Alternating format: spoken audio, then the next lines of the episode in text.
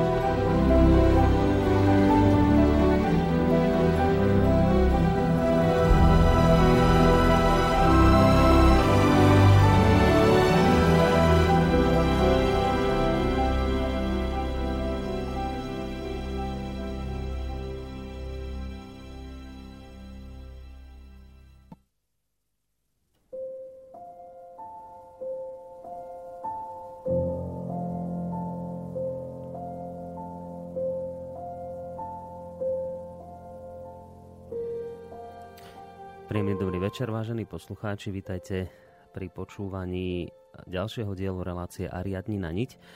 Ako ste si už iste mali možnosť všimnúť, dnes vám ju v podstate prinášame v netradičnom, respektíve v akomsi mimoriadnom čase, pretože bežne ju pre vás vysielame vždy v piatok od 17. do 20. hodiny. Tentokrát sme sa ale rozhodli, že v poradí pre mňa osobne už neuveriteľný 15. diel odvysielame dnes, teda vo štvrtok a zároveň aj v trochu upravenom časovom termíne. Dnes to nebude klasická trojhodinovka slová hudby, ale skrátime ju z programových dôvodov o polhodinku, teda vysielať ju budeme od 17 do 19.30. No a napokon do tretice bude táto relácia netradičná, respektíve mimoriadná aj samotnou témou dnešnej relácie, pretože my sme sa vlastne dnes rozhodli, že nebudeme sa venovať žiadnemu nejakému konkrétnemu problému, ako to robievame bežne, ale že práve naopak, že dnes to bude skôr o viacerých problémoch, ale ak by som mal byť trošku presnejší, tak poviem, že skôr o viacerých otázkach a dokonca bude to len a len o otázkach vás, poslucháčov. Urobili sme to tak z dvoch dôvodov. Jednak preto, pretože sme vám to už dlhšiu dobu sľubovali. To bol ten jeden z dôvodov, že väčšinou vždy, keď sme mali spoločnú reláciu, tak na konci sme sa rozprávali, že by bolo vhodné vytvoriť takýto priestor. No a tým druhým dôvodom je fakt, že sa nám hromadili maily, v ktorých mňa osobne poslucháči intenzívne upozorňovali a žiadali, že by boli skutočne veľmi radi, keby sme už vytvorili aj priestor na ich otázky a odpovede, pretože bežne v relácii tento priestor napriek našim pravidlám, ktoré tu platia, tak tento priestor veľa razy na ich otázky jednoducho nevyužijeme a nie je dostatok času na ne. No a tak sme sa rozhodli, že vám tento čas vytvoríme dnes v rámci už spomínanej 2,5-hodinovej relácie. Takže keď to zhrniem, dnešná relácia Ariadnina niť bude predovšetkým o otázkach vás, poslucháčov, na ktoré vám bude najlepšie, ako vie, odpovedať pravidelný hosť tejto našej relácie, ktorého už máme v tejto chvíli na Skyblinke, Emil Páleš, vedec, predstaviteľ sofiológie. Emil, počujeme sa, dobrý večer. Áno, dobrý večer. No, fajn. Takže všetko funguje ako má. Spolu s Emilom sa bude dnes rozprávať a vaše otázky čítať Boris Koroni. Ja som vlastne už včera zavesil na náš Facebook takú výzvu, že dnes teda budeme vysielať takúto reláciu, že je fajn, aby ste nám už dopredu posielali svoje otázky. Niektorí z vás ste túto moju výzvu vypočuli a nejaké otázky ste nám už mailom poslali. Samozrejme to ale neznamená, že nám nemôžete ďalšie otázky posielať aj v tejto chvíli na mail studio@slobodnyvysielac.sk, prípadne ich môžete adresovať aj na Facebook. Najlepšie pod stránkou, ktorá sa týka, alebo pod obrázkom, ktorý sa týka našej dnešnej relácie, teda Ariadnina niť. No a úplne ideálne bude, keď v sebe nájdete aj odvahu nám priamo túto vašu otázku položiť telefonicky na čísle 048 381 0101. Ako som už spomínal, budete mať 2,5 hodiny na to, aby sme sa dostali k vašej otázke, ktorá vás či už dlhšiu alebo kratšiu dobu trápi a potrebujete na ňu odpoveď. No, ale ja som sa rozhodol, že kým sa pustím do poslucháčskych otázok, tak odštartujem to takou jednou svojou vlastnou, pretože na našej facebookovej stránke rezonovala v týchto dňoch jedna taká udalosť alebo záležitosť, ktorá značne naozaj zarezonovala aj medzi našimi poslucháčmi na Facebooku. Ja som totiž zverejnil na našej facebookovej stránke, a to musím hneď takto verejne povedať, že bez vedomia Emila Páleša, čo ma mrzí a trošku sa mu za to aj ospravedlňujem, časť z jeho výroku, ktorý adresovali z tej známej svojej novinárke. Ide o to, že táto, teraz neviem, či slečná alebo pani, sa vyjadrila nejakým spôsobom dosť kriticky smerom k Slobodnému vysielaču, no a okrem iného tam poukazovala aj na neprofesionalitu, ktorá sa podľa nej u nás prejavuje. No a vy ste, pán Páleš, napísali taký dosť dlhý mail, z ktorého som na našej facebookovej stránke zverejnil len takú krátku časť pri vašom obrázku. No a ten citát z vášho mailu si mali možnosť prečítať aj naši poslucháči a z toho, ako som videl, koľko ľudí tam zareagovalo a čo písali, tak boli to v drvivej väčšine prípadov naozaj veľmi pozitívne názory k tomu, čo ste tam spomínali.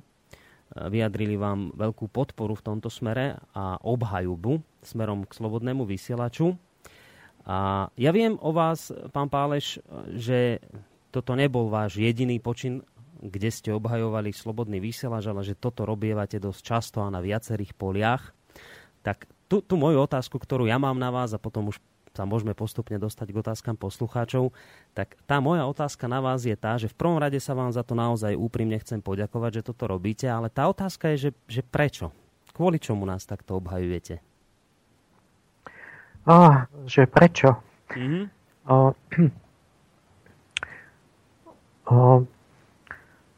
Treba si povedať o tom, lebo ja vlastne som si aj sám sebe tak v tých dialogoch a v tom ako vidím, že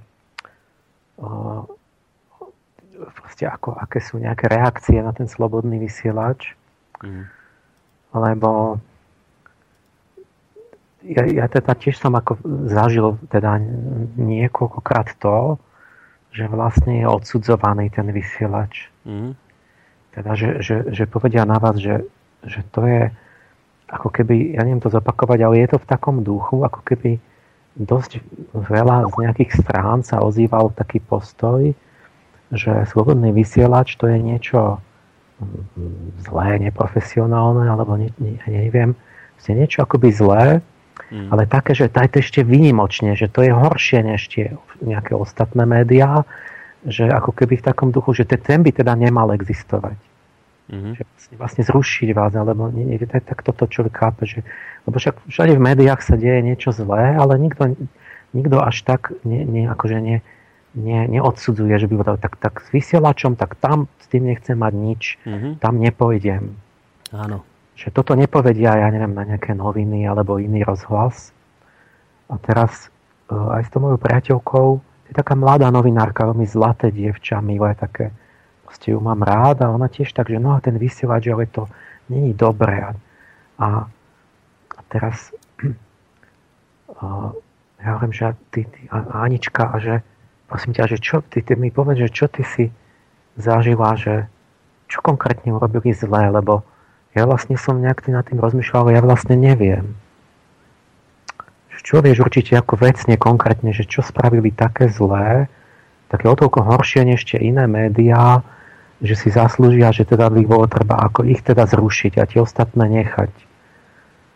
No ona nejak mi to tak nejak nevedela ani hneď povedať, ale potom aj potom mailujem a navrýš, no vieš čo, že každý si je strojca svojho osudu. Mm-hmm. Že keď majú zlú povesť, tak zrejme si to nejako zavinili.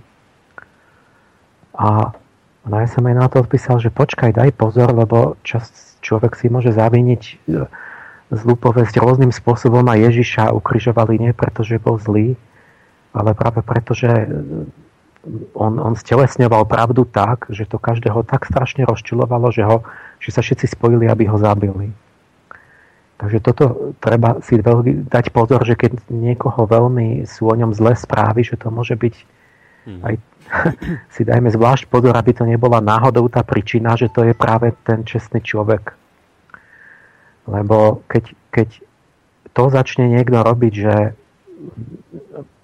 chce akoby riešiť veci alebo chce nejak pravdivo, tak to sa vám stojí, ako keby ste sa rozhodli, že sa dáte ukrižovať. Lebo každý má nejakých nepriateľov a nejakých spojencov, ale jedine ten, kto chce čistú pravdu, tak proti tomu sú všetci. To je ako keby ten duch tohto sveta, že to každému vadí, lebo vy vlastne každého chcete, každý sa zlakne, že vy ho idete súdiť, že vy idete povedať o ňom pravdu a každý má niečo na rováši, ako keď to tak poviem, že povedzme každá nejaký smer a politický a cirkevný a ekonomické kruhy a každý niečo robí, čo nie je celkom akoby v poriadku a zrazu začnú akoby zistíte, že proti vám je, že oni najprv tí nepriatelia sa dohodnú, že najprv zlikvidujeme tohto a potom sa budeme my byť ďalej medzi sebou. Mm-hmm. Čiže toto teraz, a jak to teraz máme rozlíšiť? Tak som začal si tak aj sám seba, že ako tak mám ich podporovať, nemám ich, ja teraz viem všetko o vás. A toto zase, ja poviem, ten môj myšlienkový proces, teraz pre poslucháča ako taký príklad, že si myslím, podľa mňa, že, akoby, že takto asi by som mal zmýšľať. Že ako si urobiť postoj k takej veci, ktorá, že ja neviem všetko, čo vysielate. Ja som mal čas niečo málo počúvať. Nie? Čiže čo ja viem, čo by ste urobili tam za hrozné veci. Čo ste vysielali v iných reláciách, celý deň sa tam niečo vysiela. Mm-hmm. Neviem to. Takže, ale ja nepodporujem vysielať, že akože teraz to sú moji kumpáni, že ja vás budem za každých okolností podporovať. Ja vlastne chcem slúžiť pravde. Čiže ja keď zistím, že niečo bolo tam zlé a nepravdivé takto, no tak to treba poviem a s tým nesúhlasím, to by ste nemali a tak sa to dozviem. Nie? A nebudem sa tomu brániť a potom nebudem na strane vysielača. Ale čo teraz, keď my sme všetci v situácii, že väčšinu vecí nevieme, nie? Tak si hovorím tak, Anička, pozri, ja ti môžem povedať to, že keď je to taká nejasná, že teraz poprvé sa dívam, že čo kritizovali tí druhí, že nikto mi to nevie povedať. Keďže to je hrozné, na čo? Tak nevieme, že to je tak, že oni asi sú fašistické rádio a podobne. Tam, keď som si prečítal to, ten český článok, tak to je také hmlisté, že ako keby ani nie je to adresné, že sa hovorí možno o vysielači, možno o nejakých iných weboch, možno o niekom nemenovanom, že je to niečo neurčito medzi kléro, fašizmom, nacizmom, nejakým homofóbnym a takým, že možno asi nekonkrétne. Čiže ja z toho vidím, že to sú také, že to nie je nejaká úprimná kritika alebo nejaká adresná vecná alebo čo. Čiže ja jednak z tej kritiky vidím, že ona má nejaké nečisté úmysly, pretože keď niekomu ide o pravdu, tak ja poviem vecne, toto mi vadí, toto nebola pravda, toto opravte, žiadam vás, dajte opravnú správu. Nie, to mi ide, lebo chcem konštruktívne to napraviť. Ale keď som iba tak vyrývať, ja tak poviem, že to je neurčité a vlastne som nič nepovedal, ale vlastne som nejako vytvoril atmosféru, že to je proste niečo odsúdenia hodné.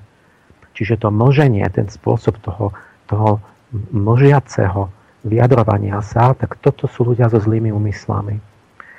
To je na jednej strane. Na druhej strane hovorím, že Anička, ja teraz ona nie je Anička, ale to je jedno, že tak keď si ja musím urobiť nejaký postoj, aspoň predbežný, tak si môžem urobiť vždy, že čo som ja zažil s tým vysielačom. A to viem ja. To som zažil sám. Tak si to môžem rozdeliť pekne. Že zažil som na zlé a dobré. Tak zažil som aj niečo, čo sa mi nepáčilo, čo pokladám za chybu. Mm-hmm. No áno, napríklad, že sme robili s Norbertom reláciu o jezuitoch a mne sa to nepáčilo, že Norbert proste nerobil to podľa mňa redaktorsky dobre a teraz on, ak ma bude počúvať, tak teraz ja sa ospravedlňujem, že ja teraz robím vám to. Vám zakážeme vystupovať už u nás. Ja používam váš vlastný vysielač na to, že vás kritizujem. A to je výborné. V tejto chvíľke. A hneď to vysvetlím. Čiže konkrétnu vec, že proste poviem vecne, že ja som niečo veľmi dôkladne študoval roky o tých jezuitoch, dejiny a tak ďalej. Som snažil analyzovať psychológiu, ciele, dôsledky a tak ďalej. A niečo som tam ako taký odborník jemne sa snažil rozlišovať. Že to kritizovať znamená kriteň, rozlišovať. Čiže dobre aj zlé. Čiže povedať, bolo to... A ja som povedal zlé na tých jezuitov tiež, lebo som ich dal za školský príklad Leviatana, určitého negatívneho, proste akoby démona a myšlienkového postoja. Ale nie preto, že ja som nejako čierno-bielo proti ním. Ja som tam nechal o to, že oni, a teraz napríklad jezuiti v 20. storočí a v 16. storočí, to je niečo iné, veď niečo sa zmenilo. Teraz súčasne musím povedať, že aké dobré stránky, že iné osobnosti, ktoré urobili zásluhy jezuitské, že aj tá vec, ktorú robili zle, že ona má takú stránku, že zase v niečom bola pravdivá, alebo sa to... Čiže ako keby to je to rozlišovanie, že mne ide o tú myšlienku dopatrať sa, oddeliť pravdu od lží, zrná od pliev, dobre od zlého. A nie, že som proti jezuitom, že ich nemám rád, alebo že ich treba, že to proste to sú tí proti. No a teraz, keď mi Norbert, povedzme, že toto, že nie je skúsený, alebo že nie je tá profesionalita, že on jednoducho ako keby nenechal toho odborníka hovoriť, ale sám chcel, tým sa zmiešali jeho názory s mojimi, ale on to tak zjednodušil, tak akože boom tresk, že toto, áno, to je tú špionážnu sieť a tak. A potom vlastne nebolo jasné, že čo je môj názor a čo je Norv názor a mne sa to mohlo vrátiť ako bumerang, že sa to poškodí tej mojej veci, že sa povie, že on tam mal také, povedzme, aj nepravdivé a zjednodušené a takto, že to tak zamotalo. Tak som povedal, tak takto to nemôžem robiť, buď nie s Norbertom, alebo nie takýmto spôsobom. Nie? Čiže mám niečo proti slobodnému vysielaču, ale teraz poviem to konkrétne a potom sa to dá aj o tom uvažovať, potom sa to dá napraviť možno. A teraz dobre, tak si predstavujem, že tak toto sa mohlo stať aj v iných reláciách. Ale čo je moja reakcia, že ja teraz poviem, že tam nikdy nepôjdem, že sú zlí? Ja vidím, keď som videl Norberta, vidím Borisa, tak ja som osobne získal dojem a som presvedčený, že v prvom rade vidím ich úmysel, že o čo im ide. Takže ja vlastne som 20 rokov hovoril to, že my potrebujeme prvý základný krok urobiť slobodné médium, televíziu, rozhlas. Presne ako Tania Fišerová povedala, že keby ona bola prezidentka, prvý krok je, že vytvorí niekde, kde je vôbec možnosť povedať niečo. Lebo bez toho nemôžeme nič, keď sa ani nedozviete, že čo sa stalo tomu druhému, alebo že čo sa deje, tak nemôžeme nič sa nikam dostať, to je začiatok. Čiže podľa mňa najdôležitejšia skutočnosť je tu tá, že my musíme vytvoriť nejaké médium, kde máme možnosť si povedať, čo sa deje. A tam diskutovať, hľadať riešenia, hľadať pravdu. To je proste nejaký nevyhnutný cieľ nad tým všetkým. A keby nám zobrali nebodaj internet, či by bol scenzurovaný, tak sme úplne bezmocní, nedá sa robiť vôbec nič. Preto toto treba budovať a teraz ja vidím a verím, že s týmto úmyslom vlastne ste to vy, traja redaktori, založili. A zatiaľ nevidím, že by to tak nebolo, že by ste robili niečo proti, že by ste nejaká agenda, alebo že by niečo ste mali, že by ste tú pravdu nejako sa snažili kriviť cieľavedome. Čiže a ten úmysel Ja vždy sa dívam u ľudí na úmysel a ten je rozhodujúci pre budúcnosť, kam sa to bude vyvíjať. V tom motíve, v tom jadre, s čím začnete vec, tak to bude jej budúcnosť. A potom až na druhom mieste je, že či to dokážete, či ste profesionál, či to viete, či to sa mýlite a tak ďalej. Čiže my na druhom mieste potom hneď je to, že takéto médium musí sa veľmi snažiť potom dosiahnuť, sa rýchlo vyvíjať, dokonalovať profesionalitu, tú metódu, ten výber tých respondentov, že toto všetko sa musí veľmi rýchlo učiť a zdokonalovať, pretože pri tej úlohe, že hľadať pravdu, bude stonásobne prísnejšie súdené zvonku. Za každú hlúposť takémuto médiu budú vyčítať za jak povedať, že smietku v oku vám budú vyčítať a brvno v inom to nikto si nevšimne, pretože to je v poriadku. To ospravedlnia. Či budete pod pálbou. Ja som to zažil v Sofii, že vo všetkom, keď ja som toto robil, že ja keď som robil drobnú chybu, tak mi bolo veľa vyčítané. A iný môže byť aj vrah a zlodej, ja neviem, čo rozkradnúť štát a bude to akože čestný človek. A to by povedal na to nejaký kresťanský mučeník, že to je požehnanie Božie, že buďte radi, že kto ho Pán má rád, tak toho krížom navštevuje, či čo, že to vás núti sa zdokonalovať vlastne. Mm-hmm. Ale a ja teraz verím, že to vlastne ten vy traja chcete. Mm-hmm. A vidím, že to robíte. Čiže čo z toho vyplýva, že ja sa urazím, že niečo mi nevyhovovalo v relácii? Nie, veď ja mám pomôcť to zdokonaliť, zlepšiť, prispieť, aby sa to teda využilo, že bude kvalitnejší ten obsah v tom vysielači. A nie, že ja sa urazím, lebo mne tam niečo mohlo poškodiť, alebo sa mi nepáčilo osobne. Mm-hmm. No dobre, tak mi povedzte takúto vec jednu, lebo rozumiem z toho, čo ste povedali, že vystavení týmto útokom sme zrejme aj preto, že sme do značnej miery pravdiví a tým pádom nepohodlní, aj keď, ako ste naznačili, môže tam byť niečo v zmysle, že ešte to nie je také profesionálne, ako by to malo byť, ale že v konečnom dôsledku, že tým, že sa snažíme o nejakú pravdivosť, tak to ľudí rozčuluje. A toto sa ešte vás jednu vec chcem opýtať a potom už naozaj pôjdem na poslucháčské otázky, ale prečo je to tak? Prečo je to tak, že povedzme, že slušný človek alebo človek, ktorý má, ako ste to vy naznačili, dobrý úmysel. A teraz nehovorím, či to robí profesionálne, neprofesionálne, ale skrátka, prečo človek, ktorý má dobrý úmysel, prečo je prenasledovaný? Prečo je diskriminovaný v tejto dobe?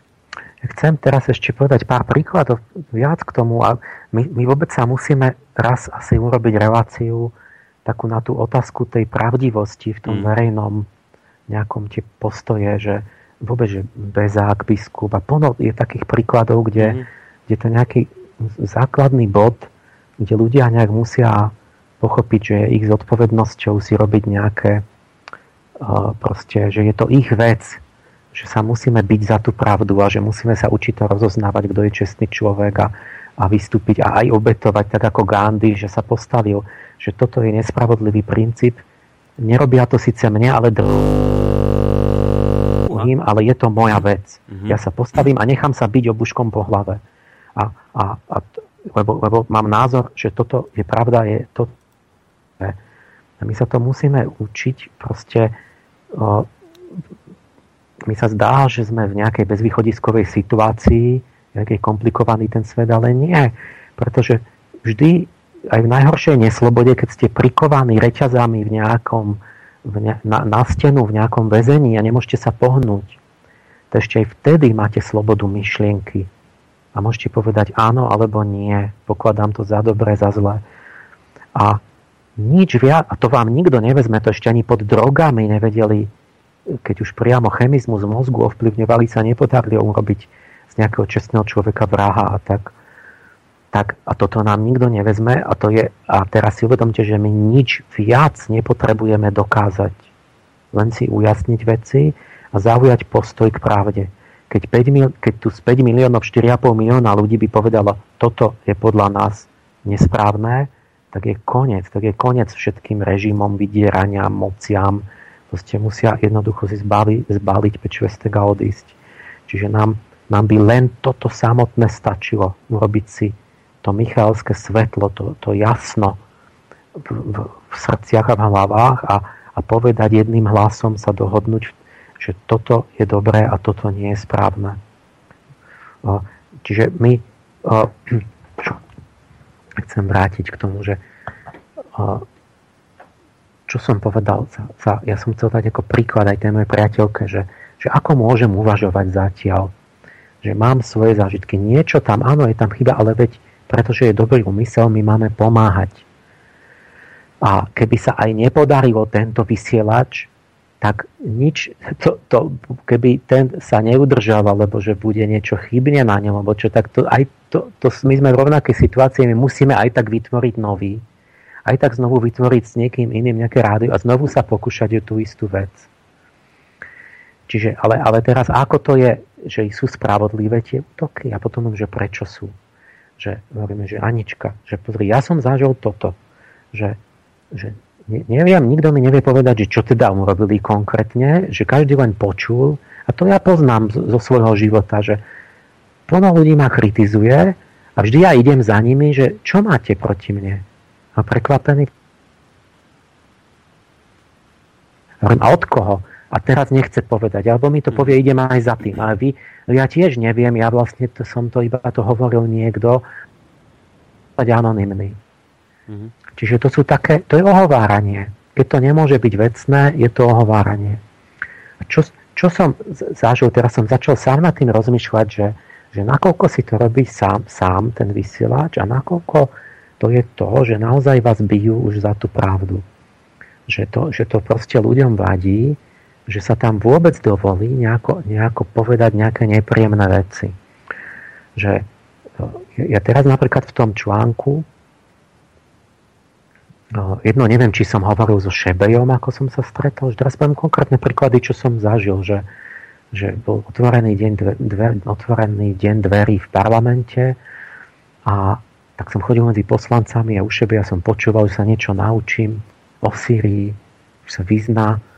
A potom niečo bolo, že slobodný vysielač a Šebej, že toto je hrozné, to je konšpiračné rádio. A ja mu hovorím, že počkajte, že jak to myslíte, že to sa tak nedá, že keď hovorí nejaké médium o konšpiráciách, takže je zle. Že to záleží od toho, či tie konšpirácie sú pravdivé, alebo či nie sú. Že keď sa bude hovoriť o konšpiráciách a teraz oni neexistujú, že to je dezinformácia, to je zlé médium. Ale potom mu vyčítam nepravdivosť. Nie je to, že je konšpiračné. A keď existujú, tak potom to je dobré, že sa o tom rozpráva. Nie? Že čo chcete tým povedať? Že konšpirácie neexistujú? Že vo svete nie sú žiadne konšpirácie? Takže automaticky, keď má nejakú konšpiračnú teóriu nejaký človek, tak je vlastne odcudzenia hodný. Že nemusíme skúmať, či je pravdivá. Hovorí, že áno, že tak existovali konšpirácie, že sa odohrali. A viem, že napríklad, že Šebej, že tak napríklad, že zavraždenie Julia Cezara v rímskom senáte. 46 pred Kristom, alebo kedy. Neviem, prečo dávate príklad zo starého Ríma, že to dnes nie sú už konšpirácie žiadne. A že v 20. storočí. A že takže sú. A to je nejaký príklad z druhej svetovej vojny.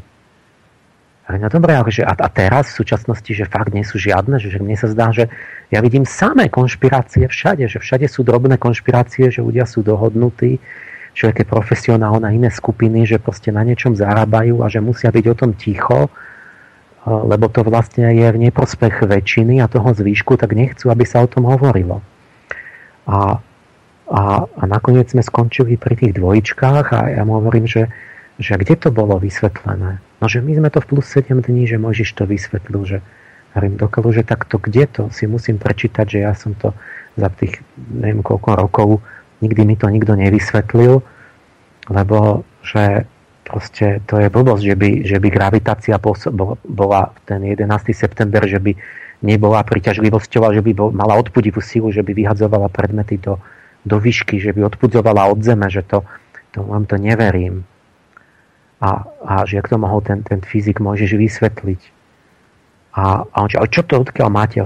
Že vy ste nevideli tie videá, že tam letali 100 kilové kusy betónu do výšky. proste po parabolickej dráhe, že na to potrebujem výpuštinu, však to nevyhodím rukou, nejaký 500-kilový kus. Že však vidím na vlastné oči, že lietajú predmety dohora, keď padá budova voľným pádom, tak padajú smerom nadol. Proste. A tak to povedal, a otočil sa. Čiže ja vidím kritika slobodného vysielača, ktorý proste vidím, že on jednoducho šedej klame. A toto sa musíme naučiť, že po dialogu, ja po krátkom dialogu musím vedieť rozoznať, či ten človek kladá pravdu, alebo či má politický úmysel klamať. Teraz som rozmýšľal nad ďalším príkladom, že čo som zažil, čo tam kritizovali v tom českom článku, tak tam bolo na tom o tej sexualizácii detí. Že vysielač je nejak proti tým LGBT, neviem, týmto feminizmu a toho a neviem, toto všetko. Ako keby to bola jedna z tých najhorších vecí, čo bolo o tej juvenilnej justícii. Na to zhodou okolností to som ja počúval, to som sledoval, lebo ja som už, než ste začali, ja som už na to upozorňoval ľudí, že tu čosi je, čo vyzerá zlé. A teraz, keď som nad tým spätne rozmýšľal, že ako to teda bolo, že prečo vzniklo to nahnevanie kvôli tomu, lebo potom som zažil to, že keď som o tej homosexualite, ja som sa chcel stretnúť s tými aktivistami, aj ten Macko, že inakosť, tak aj ďalší niektorí. A teraz, že jedná sa so mnou, ale to bolo vďaka priateľstvu, že sa stretli, ale keď som zavolal len tak, že ma nepoznali, tak sa so mnou nestretli a vyjadrili sa, že keď mám niečo s vysielačom, takže oni sa nechcú so mnou stretávať. Že to je, akože sú, ako to odmietli, že to mám niečo akoby s takými, s niečím nečistým dočinenia. A teraz si hovorím, že čo ste urobili teraz? Vy ste mi povedali, že neviete, že vlastne ste mali kladný vzťah, že ste mali nekritizovali homosexuálov, že niekto tam síce zavolal nejaký, čo bol proti akože buzerantom, ale, áno, ale že tam boli, vy to neviete skontrolovať, že proste tí telefonickí poslucháči, že čo oni narozprávali. A hlavne teda tie názory, ktoré sa objavili na Facebooku pod obrázkami a takéto veci, tak to kritizovali, že keďže tam máme takýchto poslucháčov, tak sme extrémistickí aj my. Ale tu je rozhodujúce, k tomu sa musíme vrátiť, že toto práve vyžaduje veľké úsilie, až ostrielanosť veľkú toho vysielača, vás redaktorov, že, lebo podstatné je pre mňa, vy nezabránite bláznovi, že tam zavolá, ale vy zaujmete postoj a poviete, tak takto, takýchto posluchačov nechceme, k tým sa nehlasíme, my tu máme nejakú kultúru, my nie sme proti homosexuálom nejako, že a priorne nejak dogmaticky chceme tomu len porozumieť a tak ďalej. A máme takýto postoj, čiže ten redaktor musí akoby vychovávať, napravať a dávať do laty tých svojich nevychovaných akoby posluchačov, a prípadne aj nejaké veci, neviem, proste dozerať na to, lebo toto sa samozrejme vám deje a bude diať, že hoci kto si ten slobodný vysielač prisvojí, a samozrejme všetci, aj takí šarlatáni a konšpirátori, aj takí nerozumní a také blbosti, to všetko sa vám akoby navesí na vás a budú vám to vyčítať. Čiže vy musíte akoby si robiť poriadok a si robiť tu svoj charakter, ten profil a zaujímať postoj a sa snažiť o to vybrať aj tých respondentov.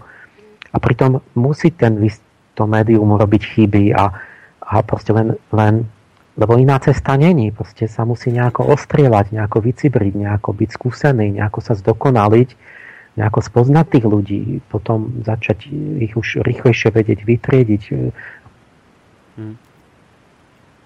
Alebo nejaký, že proste od 5. cez 9. alebo nejaký zaujatý, že to tiež sa nedá každého pozvať, kto to bude.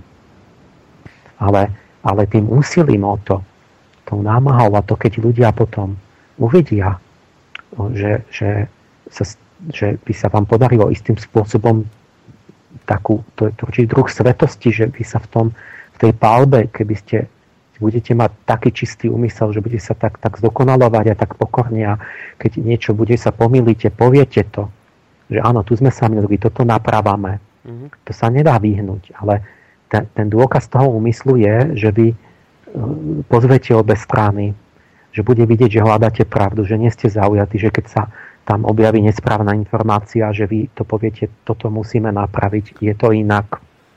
že idete za tou pravdou a že to je vaše najvyššie božstvo a nie je nejaká agenda, že to chcete nejako kriviť v prospech niekoho.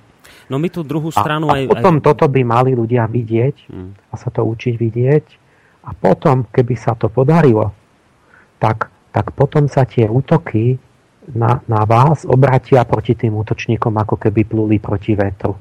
A potom sa im to vráti všetko aj s úrokami, lebo ľudia pochopia, že toto sú tí, ktorí vlastne to myslia dobre. No. Ale to môže trvať dlho, pritom si vytrpíte. To chcem povedať, že u nás to vlastne od spustenia tohto projektu vždy tak fungovalo, aj funguje a naši kritici o tom veľmi dobre vedia. My sme ich niekoľkokrát verejne vyzývali, aby sem prišli do tohto štúdia, že im vytvoríme koľko len hodín chcú priestor na to, aby nás teda skritizovali, lebo to berieme tak, že aj ich kritický postoj môže byť konštruktívny a že teda nám týmto spôsobom môžu aj v niečom pomôcť, ale žiaľ Bohu, my od samotného spustenia tohto projektu zápasíme s tým, že naši najväčší kritici s nami nie sú ochotní diskutovať a už to bôž ani nie prijať naše pozvanie do relácie, čiže potom sa veľmi ťažko diskutuje. To nie sú kritici, to sú ohovárači. To musí definovať pojmy. Ja mám tiež takých, čo hovoria, že mám oponentov. Oponent je človek, ktorý príde za mnou a povie mi, že Emil, počuj, mne sa zdá, že máš chybu tu a tu, lebo to a to. Vieš o tom? A teraz ja s ním môžem začať vecne diskutovať a nerozčujem sa na ňo. Ale keď mi niekto povie, vy ste taký, vy ste blázon, vy ste šarlatán, vy ste... A viem, no dobre, počkaj, ale čo mám zle? To je jedno, ja neviem, ja som nič nečítal, vy ste určite ste nejaký blázon, keď hovorí o anieloch.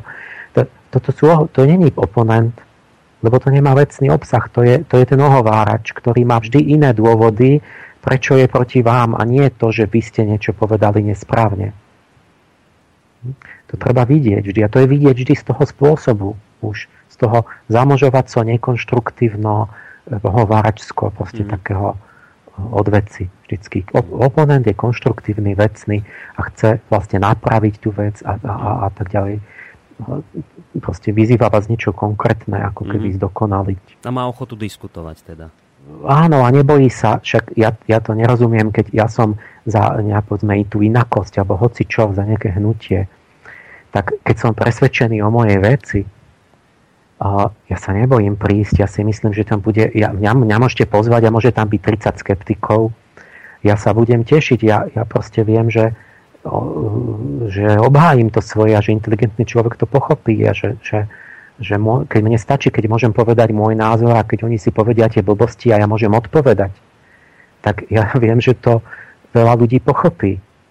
A ja sa nebudem báť, že tam prehrám alebo že to zle dopadne pre mňa, alebo čo, ani keby tu boli najhorší nepriatelia. Čiže čo sú to za také postoje? Keď ma to Lumenu pozvali katolické rádio, čo oni mňa majú za, že som, neviem, čo oni si myslia, že som bol New Age, alebo čo, čiže akože som ten odporca, tak ja tam rád idem a ja práve chcem hovoriť s tým odporcom, lebo to je to konštruktívne. Tým sa zblížime, možno sa dorozumieme, možno zistíme, že vlastne v niečom súhlasíme, že vlastne ten druhý ani nemal ten názor presne, že to bolo len skreslené tak ďalej. Veď ja nerozumiem tomu postoju, že jak môžem, že nepôjdem tam, lebo oni, ja neviem čo. No, lebo si poškodia dobré meno. No ale on si sám poškodí, lebo vysvetne, že to je nepresvedčivé, čo hovorí, ako čo? Oni to argumentujú tak, že už len svojou účasťou legitimizujú tak hrozný projekt, akým je Slobodný vysielač, takže sa odmietajú vôbec. No, dobre, to mne tiež povedal kamarát, že ty aj v tom Zemavek, hovorí, že ty sa značkuješ, už vidia, že ty tam publikuješ, už si o tebe pomyslia. No áno, značkujem sa, že mám dočinenia s takými. Ale pozor, keď ja mám dočinenia teraz, veď najprv musím rozhodnúť tú otázku, že či teda je to niečo odsúdenia hodné alebo nie. A teda to sme rozhodli? No nie, ja nevidím to rozhodnutie. Lebo ten kritik mi nevie povedať, prečo je ten vysielač odsúdenia hodný. A len to nejak tak je, akože to tak je, ale nevieme prečo. A ja vlastne som zažil to, že a teraz poviem a to plním aj k tej sexuálnej výchove, že vlastne ja som teraz sa vrátil k tomu, Čiže treba si pamätať, čo bolo, že keď sme tam na jeseň ste sedeli, bola tam Olga Pietruchová a nejaký z tých ukrajinských cirkví alebo čo. Áno. Takí vyzerali tak buď kňazi, alebo aj laici, alebo čo. A teraz bolo o tej sexualizácii detí. Že Európska únia chce, aby deti masturbovali od narodenia a takéto tie že šokujúce veci a že teda oni to propagujú. A teraz tá Olga vlastne sa urazila a rozčulila na to, že toto je vrchol, že jak niekto môže takéto sprostosti, takéto primitívne ohovárania hovoriť, keď si vymýšľať také, že tam absolútne nič také není v tej sexuálnej výchove, že proste takéto podvrhy a takéto, že nikdy žiadna tá sociálna služba, žiadne dieťa nezobrala neprávom a nikde žiadnej Európskej únii nie sú žiadne takéto návrhy o proste tej sexualizácii detí. A teraz, dobre, a ja som si vtedy pomyslel asi tak, že ona, Olga, je pracovnička ministerstva, je vo funkcii, je zodpovedný pracovník, ona musí zodpovednejšie hovoriť. Ešte sa tak urazí, rozčuluje, tak asi má pravdu, asi je to blbosť. A títo ľudia, čo hovoria, oni zrejme videli nejaký materiál, kde to je, ale zrejme to popletli, asi ten materiál není oficiálny, to není politika Európy, ale nejaká skupina extrémna proste to tam navrhovala, ale to je niečo súkromné. Že asi toto je tamto nepochopenie. A teraz vlastne ja som si to nedávno, keď už to tam odhlasovávali, ten dokument, čo tá poslankyňa Estrela tam navrhla, už neviem, čo to všetko znamená, ale tam bola aj tá sexuálna výchova a podobné otázky. A teraz to máte dlhý dokument, kde máte samé abstrakcie, tam nič nerozumiete. A len tam je, že a musí sa zaviesť aj štandardná sexuálna výchova. Že ako štandardy odborné. A nič nevidíte. A potom musíte v poznámke hľadať podrobne, že ktoré tie štandardy tam, a tamto je napísané, že to je teda príručka WHO a tej nemeckej nejakej inštitúcie pre informáciu, nejakú zdravotné vzdelávanie. Potom naozaj to na webe je, si našiel tú príručku, že čo je to štandardné sexuálne vzdelávanie, ktoré tam mala tá Európa odsúhlasiť a že to teda neprešlo len tesne 7 hlasmi zatiaľ, ešte to ide prejsť. Tak a tamto sa dopracoval konečne k tej odbornej príručke, že jak to teda je ten vzor sexuálnej výchovy a zvlášť zdôrazňovali v tom, že teda v východnej Európe to treba ju donútiť zákonne, že oni sa tomu bránia, že oni to potrebujú. A, no a teraz pozerám na to, a tam to skutočne je, aj tam plno ďalších vecí. A je tam skutočne, že od 0 do 4 musia byť deti oboznamované od narodenia do 4 rokov s detskou masturbáciou. A tam sa rozlišuje medzi povinným a voliteľným. Čiže niektoré môžete a nemusíte, ale toto je medzi povinnými. Že to musíte, teda pod hrozbou trestu. To bude zo zákona. A dokonca dvojito, že to musí robiť rodič doma a musí to aj dovoliť v škole robiť. Že v škôlke teda, lebo to je do 4 rokov. V jasličkách. Ano. S tými deťmi. Inak vlastne porušuje povinnú školskú dochádzku. Nám za to je väzenie. Že školská dochádzka je povinná, toto bude povinná súčasť nariadená. A teraz tam boli ďalšie veci, že od 4 do 6 rokov musí sa oboznamovať dieťa s homosexualitou. A ja neviem, čo všetko. Čiže zrazu som si uvedomil, že vidíte, toto je príklad, že toto som zažil ja, čo viem, že ako to bolo, ten konkrétny prípad, že ako sa niekto nahneval na Slobodný vysielač. Čiže keď sa Olga nahnevala vtedy, že ona sa uráža, že ona tam nepríde, že, jak tam ste, že vy ste dovolili povedať toto. Mm-hmm. Aj keby to nebola pravda, tak potom bolo vašou povinnosťou, bo vy ste sa len snažili nechať obidve strany povedať pravdu. Áno. A keby to bolo nepravdivé, tak bolo na mieste, že vy ste mali povedať tak, ospravedlňujeme, ale teda, že musíme dať na pravú mieru, že toto bola pravda, Olga mala pravdu, že to boli nejaké zbytočné a nebolo to tak a A zároveň si zapamätáme, že pozor, keď niektorí ľudia sa stále mýlia a sú nespoľahliví, tak potom im už budeme stále menej veriť a nebudeme ich pozývať nakoniec. A toto je bol to veľký ten proces toho triedenia, že my začneme zisťovať, že kto tu vlastne je seriózny a kto má aké úmysly a komu sa dá veriť. A tak sa rozpletie to kopko. Nie, že každý tu trepe. 5. cez 9. No ale teraz vidíte, že ja som to zle odhadol, lebo to tak vyzeralo, že čo sa k tomu nechce veriť človeku, že vlastne Olga sa rozčuluje, tvrdí, že to není pravda, je to pravda, ona zodpovedne mala o tom vedieť, keď to je že ona to má viesť v nejakej komisii a je ten, ktorý je úradne na to zvolený, tak ona vlastne nemá právo to ani nevedieť a ona sa urazí a nepríde do vášho vysielača za to, že ste povedali pravdu. V tomto konkrétnom prípade na vás je niekto nahnevaný, že ste povedali pravdu. A možno, že aj ten Macko je na vás nahnevaný, že ste vôbec dovolili tam vôbec akože diskutovať, že či vôbec homosexualita je správna alebo nie. Napríklad mňa. Že ja tu proste diskutujem o tom, že či to je, či to není, ako to je. A ja mám pocit, že napríklad on je zvyknutý, že to musí byť akceptované, že to teda je prirodzené, morálne, správne a že kto nie, ten má byť potrestaný. Veď to, čo navrhujú do zákonov. A že kto teda má nejaké pochybnosti, že keď nejaký katolík o tom uvažuje, sa mu zdá, že to možno nie je mravné, má taký pocit, takže je homofób, že vlastne má byť potrestaný. Tak, ale veď ja nevidím tú otázku vyriešenú ešte, že ako to teda je. Čiže tu proste ja mám pocit, že teda som zažil toto a tieto ako konkrétny prípad toho, že títo ľudia sa urazili na vysielač preto, nie preto, že vo vysielači sa dialo zlé, ale že preto, že oni sú, že im nevyhovuje, aby sa tu opravde aby sa diskutovalo nejak tak slobodne, že vôbec tu ako hľadáme tú pravdu, že sa vôbec dovolí povedať ten protinázor, alebo dokonca, že sa teda povedalo niečo pravdivé, čo je nepríjemné pre nich. Áno. Nie? A ak je to tak potom treba Slobodný vysielač podporiť v tej veci. Ak bude robiť niečo zlé, tak ho netreba podporiť, ale potom musím povedať konkrétne, že napravte toto a takto, toto, lebo keď vám ľudia nebudú hovoriť tí kritici spätnú väzbu, že čo robíte zle, no jak sa vy máte napraviť? Keby ste mali dobrý úmysel, jak to máte dať do poriadku, vy neviete čo?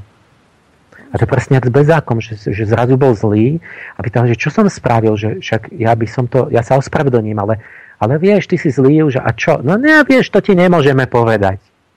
No tak samozrejme, že to nemohli povedať, lebo skutočnosť bola taká, že nie on bol zlý, ale že on práve poukázal na niečo pravdivé, ale veľmi nepríjemné pre ľudí, ktorí sú pri moci. Tak preto tak vznikajú tie situácie, že ste zlí, ale nemôžu vám povedať prečo. No dobre, pán Páleš, ja by som ešte sa s vami chcel asi 2 ďalšie hodiny o tomto rozprávať, ale slúbili sme, že pôjdeme teda dnes prioritne na otázky poslucháčov a teda už mám pocit, že teraz sa z nich stanú naši kritici, lebo už tu pomaly hodinu rozprávame o otázke, ktorú som sa vás pýtal ja. Takže to spravíme teraz takto. Dáme si krátky hudobný prediel a po ňom, po takom trojminútovom predeli sa už dostaneme teda k tým otázkam poslucháčov, ktorých tu mám dosť.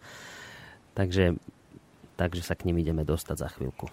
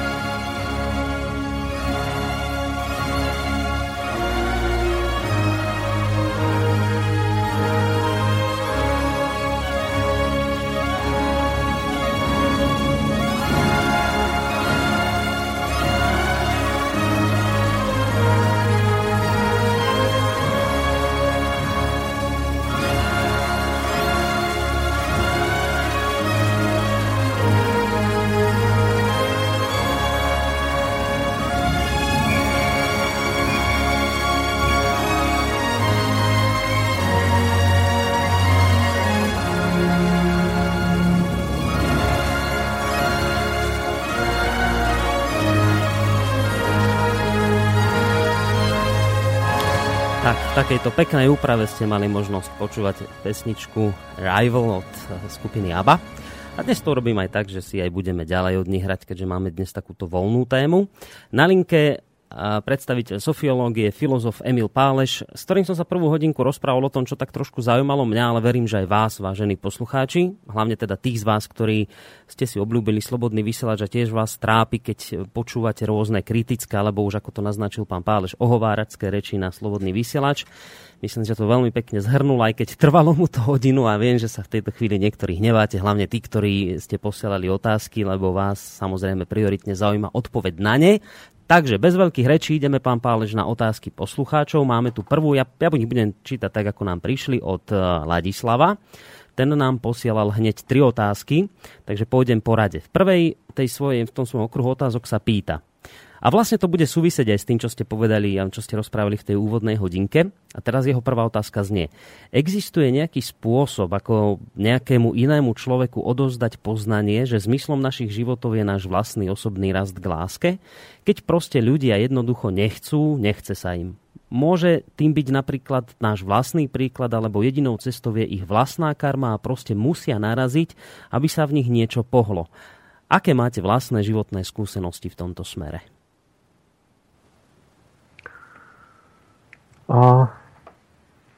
To s tou zmenou, s tým obrátením sa druhých ľudí, lebo však o sebe to je na mne, či ja sa môžem zmeniť, ale pýtame sa na to, že teda čo tí druhí, tak oni tam sa musia spojiť obidve veci. Tam na jednej strane musia byť tie, že ľudia si musia niečo odžiť, musia, na to im akože proste to nebo dalo tú akože vôľu slobodnú, že môžu robiť aj zlé. A s tým, že na tých následkoch poznávajú, že to je zlé, keď to s nimi, keď to inak nechceli, tak vlastne, že človek ako keby má nejaké také právo, že proste tým sa začínajú dejiny človeka, že sme dostali akoby tú možnosť robiť chyby a tým vlastne slobodu a potom to bude mať nejaký význam, že nebudeme iba ako iné bytosti, že ako také cnostné bábky, ktoré fungujú, že nerobia nikdy nič zlé, ale vlastne preto, že ani nemôžu. Lebo to potom súvisí s láskou, že a s nejakým poslaním celého ľudstva. Čiže tam na jednej strane vždy každý z nás, len niekto viac, niekto menej, niekto potrebuje tvrdšie, niekto jemnejšie niečo zažiť, že proste to má nejaké zlé následky a to má všetko svoj čas v tých kruhoch, tých dejín a toho osudu a tej karmy a hviezd a všetkých tých bytostí a anielov osudu, že nemôžem to hneď chcieť, aby on hneď niečo pochopil, pretože každý má svoj psychologický proces, má všetko svoj čas, to zrenie a tak ďalej. Čiže z jednej strany príde tie jeho zážitky. A z druhej strany, ale to nie je len na tom, lebo keby to len toto bolo, tak to by tiež nestačilo. Ľudstvu nestačí napríklad, že bude mať nejakú katastrofu, že sa potom napraví.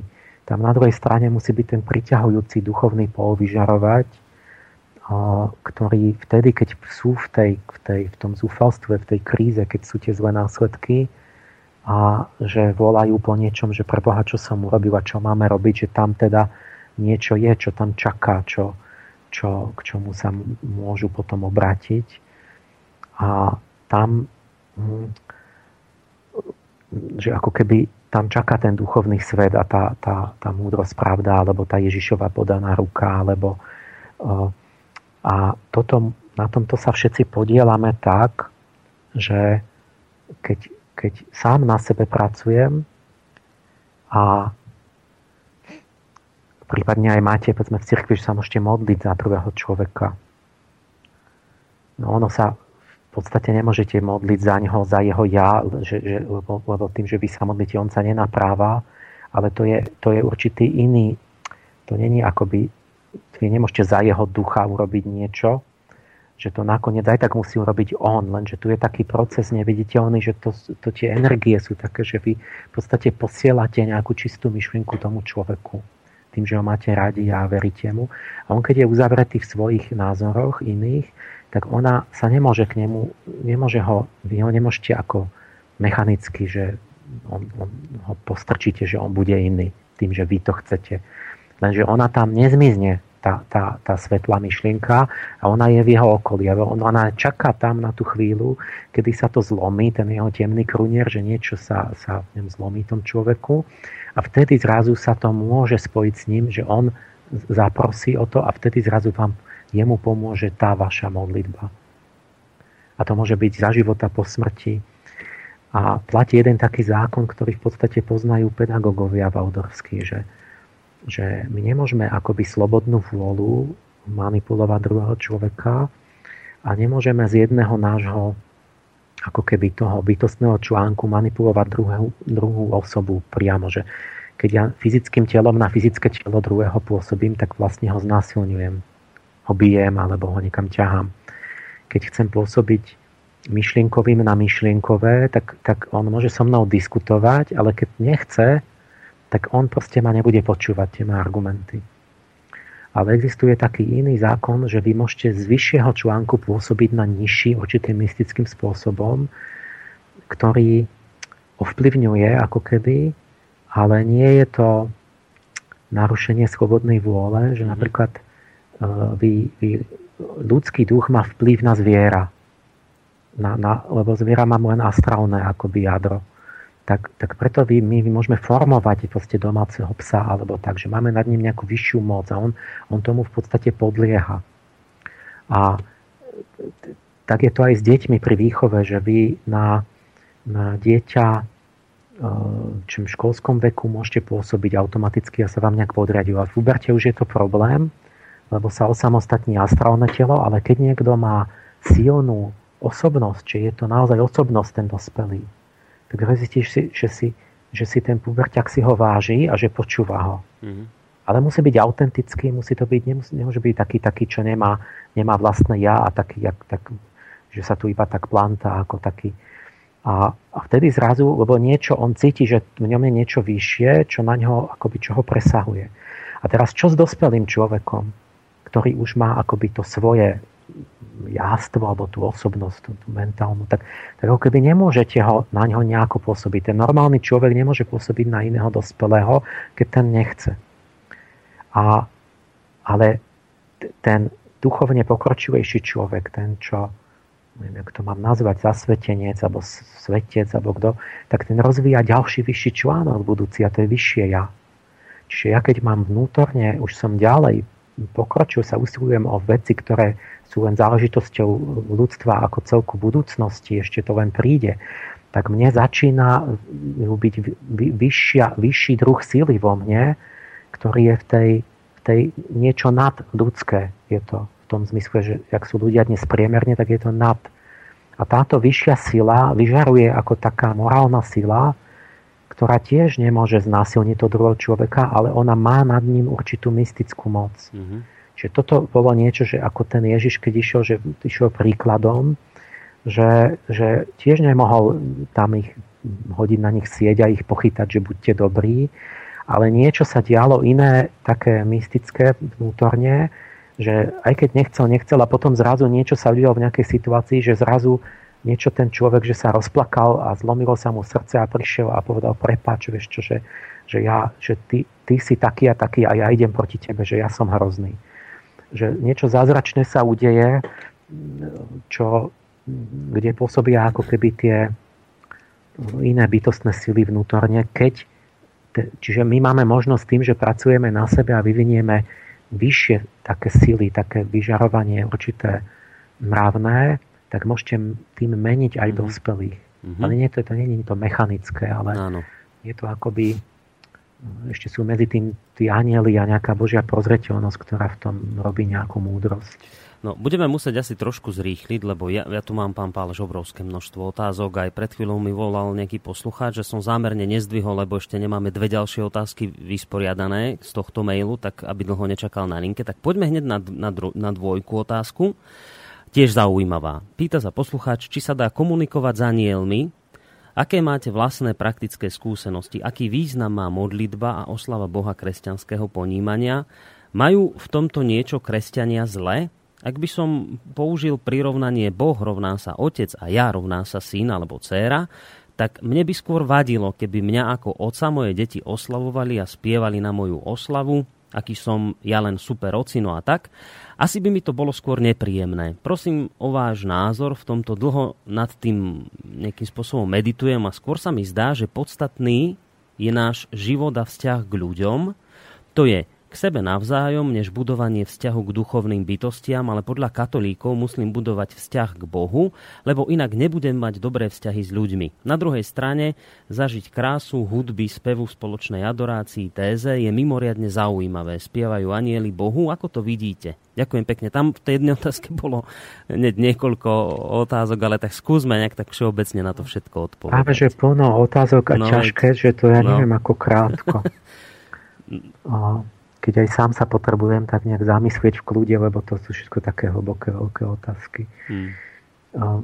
S tým trojuholníkom, to ja si tiež tak hovorím, že to je správne. Že povedzme, keď sa sobášia dvaja, takže to je, není, že sú tam dvaja, že oni, tam je trojuholník, tam je Boh.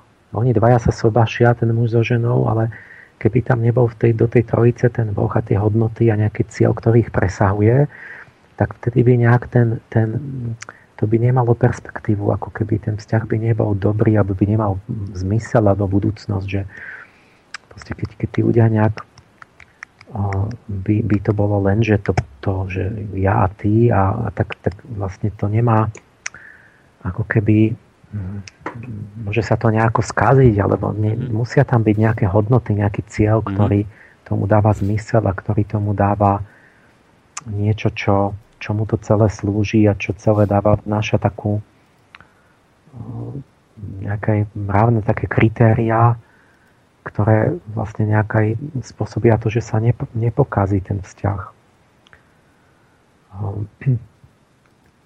Čiže s tým trojuholníkom je to dobrá myšlienka, len to všetko sú také, to by bolo 1000 otázok, že jak všelijako to môže byť aj tak zjednodušene, sprofanovane chápané a že jak to vlastne chápe niekto, kto sa modlí, že aký otec a čo to. A ja neviem, to by sme hovorili strašne dlho.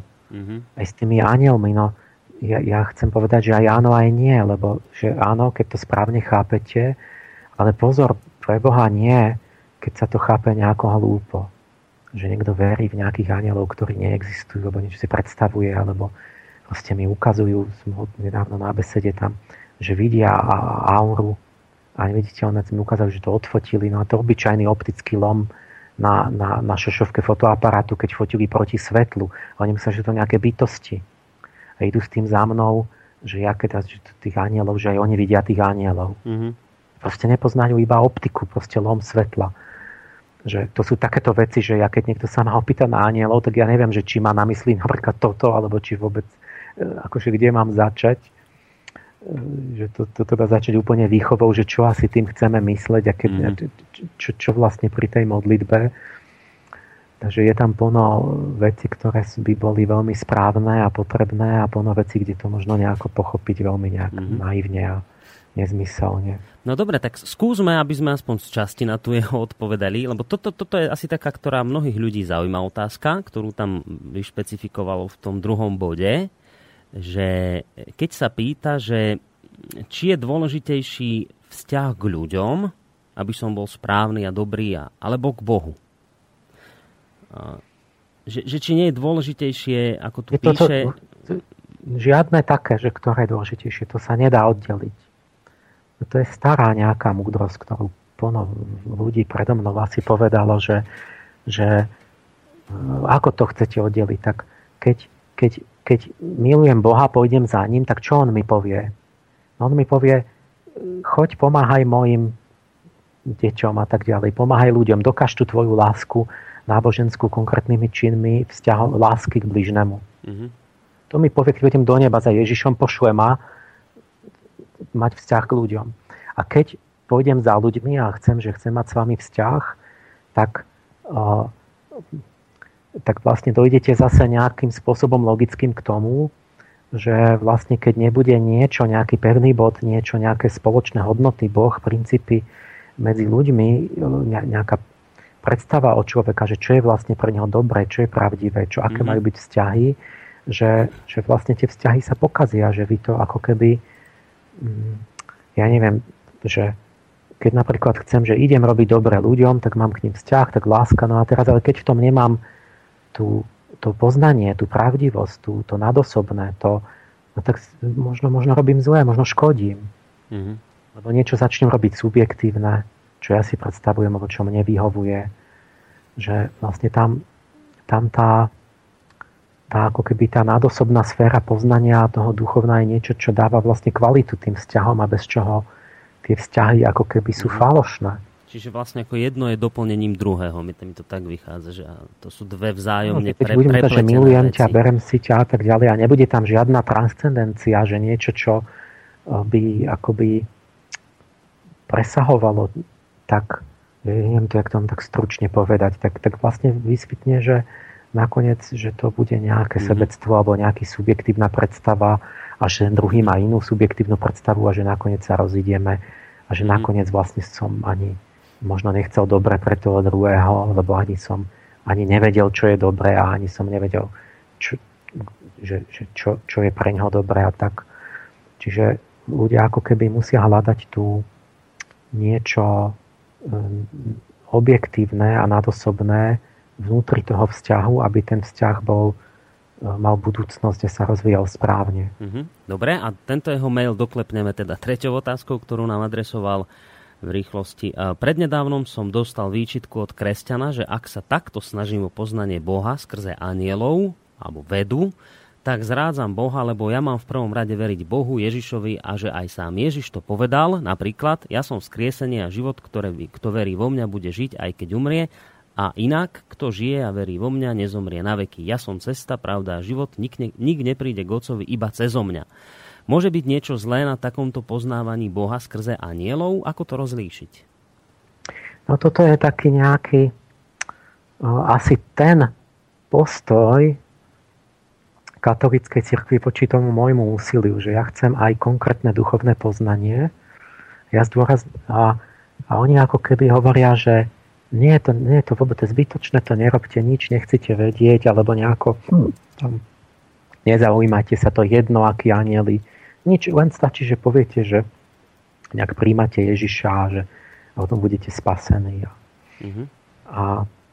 No ja hovorím, že to proste je dávno nezmysel, že proste tým, že sa to vyprázdni, že keď ja vyprázdnim to náboženstvo, že dobre, tak prijal som, obratil som sa. A čo? Keď si je to už úplne vyprázdnené do obsahu, že tam nemá byť nič konkrétne, a že o tom sa nemáme rozprávať, že čo je konkrétna náplň toho, tých duchovných ideálov a sveta a neviem, zmysel dejín a aký je človek, aký má byť a aké má mať cnosti. A to sa nedá oddeliť od tých anielov. Tí anieli sú pravzory tých cností, ktoré má katolík za úlohu. Takže už z toho vidíte, že to nie je zmysel, že sa má nezaujímať o anielov. To iba už totálne akoby nepochopenie a úplné zabudnutie, že o čom je reč. Čiže keď ja mám Zachariela, to je vzor spravodlivosti, keď mám Anaela, to je vzor súcitu. To je vzor všetkých tých svetcov, ktorí sú vzorom katolíka. Čiže proste ani tie námietky sú také, že tí ľudia nevedia absolútne, čo rozprávajú, ako keby boli námesační. A keď sa takto vyprázdni od obsahu to náboženstvo, tak potom je to také, že to môže byť, je to bezobsažné. Ja nechápem, jak niekto si môže myslieť, že za to bude spasený. A môžete tam si domýšľať hoci čo subjektívne. Že to je extrém vlastne. My vieme, že to je tam tajomstvo, že my nemôžeme všetko vedecky spoznať a tak ďalej, ale je tam nejaká rovnováha, to úsilie o poznanie v tradícii akvinského, scholastiky a tak ďalej. Tam musí byť rovnako ako to citové úsilie a to vôľové úsilie o praktickú obetavosť. A keď je to v rovnováhe, tak vtedy nastane tá nejaká duchovnosť, že to je nejaké živé, práve. Čiže ja hovorím, že preto cirkev je úplne sa sformalizovala, že oni to dali na totálnu abstrakciu, že iba nejaký abstraktný boh, ktorý je nevysloviteľný, nepoznateľný, nemôžete o ňom nič vedieť ani povedať a nič iné. Anjeli neexistujú, všetky svety a hierarchie sa vynechali, že to nie je, že to je zbytočné. a tým pádom duchovno je akože veškerá prázdna množina. To proste o tom to je. A potom niekto, jak rozoznáte potom, či niekto je duchovný alebo je materialista? No nerozoznáte, lebo jak to ty vieš, že si duchovný? Čo je konkrétna náplň toho? No nič, neviem. A potom to tak aj je, že niekto povie, že ja som hlboko veriaci, som katolík, a na čím sa líši tvoj život, že konáš ako úplný materialista. Mm-hmm. No to neviete na to prísť, lebo tam není rozdiel. Lebo to je obsah náboženstva, je prázdna množina pomaly. A toto vyhovuje, a to som ja opisoval, všade to píšem v tých v článkoch aj v tej knižke. Toto vyhovuje moci. To nevyhovuje proste skutočne Bohu alebo nejakému vývoju ľudskej duše. Pre mocných je dobré, keď náboženstvo nemá žiaden obsah a musíte sa podriadiť a veriť tomu a tak, ale není povedané ani, čo to je. Mm-hmm. To môže byť hoci čo povedia tí vedúci. Áno. No, tak potom, oni sa potom ani nemôžu nikdy mýliť. Keď ja tu mám nejaké kritériá a má byť vlastné poznanie, tak vlastne by mohlo vysvetliť, že niekto môže mať aj sa mýliť, alebo tak nejaký kňaz. A čo potom s autoritou a mocou a tak. Mm-hmm. Čiže ja v tom vidím proste toto. Dobre, ideme na ďalšiu otázku od Jaroslava a potom si dáme krátku hudobnú prestávku. Dobrý deň, pán Páleš, nesmierne si vás vážim. Vaše názory na základe sofiológie sú ako balzam na dušu, liečia túto chorú spoločnosť. Uvažovali ste niekedy nad tým pospájať sa s intelektuálmi podobného cítenia a vnímania sveta do nejakého bližšie nešpecifikovaného celku a vstúpiť do povedomia ľudí ako politická platforma alebo intelektuálna sila a ukázali dnešnému národu, že akí ľudia sú tu. Že sú tu ľudia, ktorí by dokázali pokračovať v odkaze Štúrovcov, ako aj v myšlienke opätovného celkového zjavenia jednotlivých slovanských národov a snažili by sa do politiky vniesť to, čo je tak potrebné, mravnosť, čestnosť, lásku, spravodlivosť. No a ako tento posluchač doplňa v ďalšom odstavci, bohužiaľ drvivá väčšina ľudí nemá ani len tušenia, že tak nádherné bytosti, ako boli napríklad Štúrovci, sa nachádzajú v každej epoche a sú aj v tej našej dnešnej, len možno je treba ich nájsť a vytvoriť určitý celok tvrdo atakujúci patologické stavy súčasnej spoločnosti. Tak či by ste boli ochotní a či ste už nejak v tomto smere vyvíjali nejaké aktivity na založenie nejakej intelektuálnej alebo politickej platformy, teda sa pýta poslucháč. Ja vyvíjam už 25 rokov aktivity, a som ochotný, len to nie je otázka formálneho založenia niečoho. To nepomôže, to založiť môžete, čo chcete dneska, ale to je otázka, že tu musí vzniknúť ten duchovný pohyb, že tu začne hýbať akoby ten čerstvý vietor komunikácie a diskusie a nejakého úprimného hľadania, že si začnú postupne sa zbližovať, obohacovať, rozumieť stále viac, prekrývať určité a že budeme môcť postupne rôzni ľudia alebo držať spolu a prejsť aj ku konaniu v rôznych spoločných, povedzme,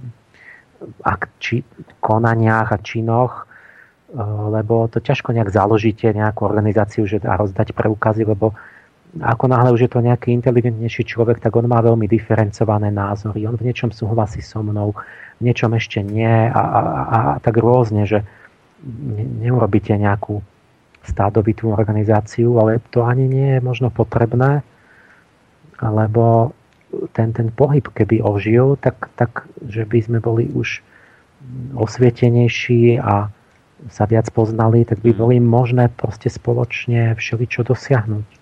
Aj keby to sa spojilo len na tú konkrétnu vec, nejaká dostatočná množina ľudí, ktorá to pochopila, urobí sa to. A nemusím ja ich mať organizovaný, akože by som. A môže to byť neformálne, že niektorých si budeme vážiť a viac ľudí ich pozná a vieme, že ich názor má nejakú cenu a niektorých menej a tak ďalej. A neviem, ja si neviem predstaviť, že by som to až do politiky dotiahol. Ja teraz síce v lete tá Lucia Gálova vymyslela, že zbierajú podpisy, že budovať na prezidenta. Mm-hmm. A ja pretože viem, čo by to pre mňa znamenalo, tak to vôbec nie je osobne nadšený. Ale som jej teda povedal, že keď to naozaj budú ľudia chcieť a sami to vyzbierajú, takže ja by som potom mal dodržať to, že sa obetujem. Mm-hmm. teda len na tie 2 mesiace, že to v tej tam niečo povedať, lebo je jasné, že ma nezvolia. Ale sme to nechali potom aj tak, aj ona, aj ja, že ako to nebolo pripravené, že to tam by mohlo byť plno veci. Takže to by bolo veľmi ťažké dostať takú vec ako ja, kde chcem jemne rozlišovať nejaké nuancy pravdy a držať to čisté, to dostať do tej politiky, kde sa oceľovými tými obuškami mláti hlava, nehlava, proste veľmi zjednodušenými a vy by ste tam pôsobili veľmi krehko. Vecami, že to by bolo ťažké. Mm-hmm. No. Viem, či není moja úloha zostať vôbec, že mám dosť čo robiť ako keby na tej filozofickej rovine, ako keby prispieť k nejakému takému niečomu vyjasňovaniu a že sa musia toho ujať iní, ktorí sú na to povedzme určení alebo vhodní, alebo sú viac v tej politickej povedzme rovine, lebo to nemá zmysel, aby ja som tu umrel na infarkt, že robím všetko a sa budú na mňa ostatní pozerať, alebo čo. Práve to som chcel povedať, že prezident a neviem čo, filozof, to. Ja som rád, že ste ostali tu pri nás, obyčajných ľuďoch. Keď už pre nič iné, tak len preto, že ťažko by som sa s vami v tejto chvíli spájal do prezidentského paláca. Takže ostaňte len tu medzi nami v prvej línii s obyčajným človekom. My vás tu potrebujeme. Ako som slúbil, ideme si dať pesničku a po nej samozrejme ideme na ďalšie vaše otázky.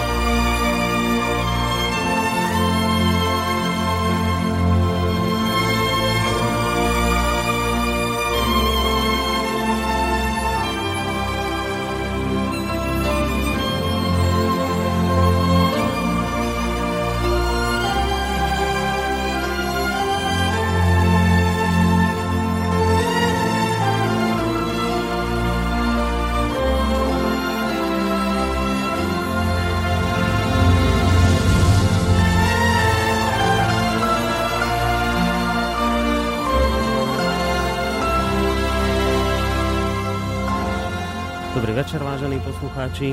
Počúvate reláciu Ariadnina niť. Dnes v podstate je mimoriadne vydanie, ktoré je mimoriadne v tom, že dnes sa nevenujeme žiadnej konkrétnej jednej téme spolu s pánom profesorom Emilom Pálešom, ale že sa venujeme... Prepáčte, s pánom doktorom Emilom Pálešom.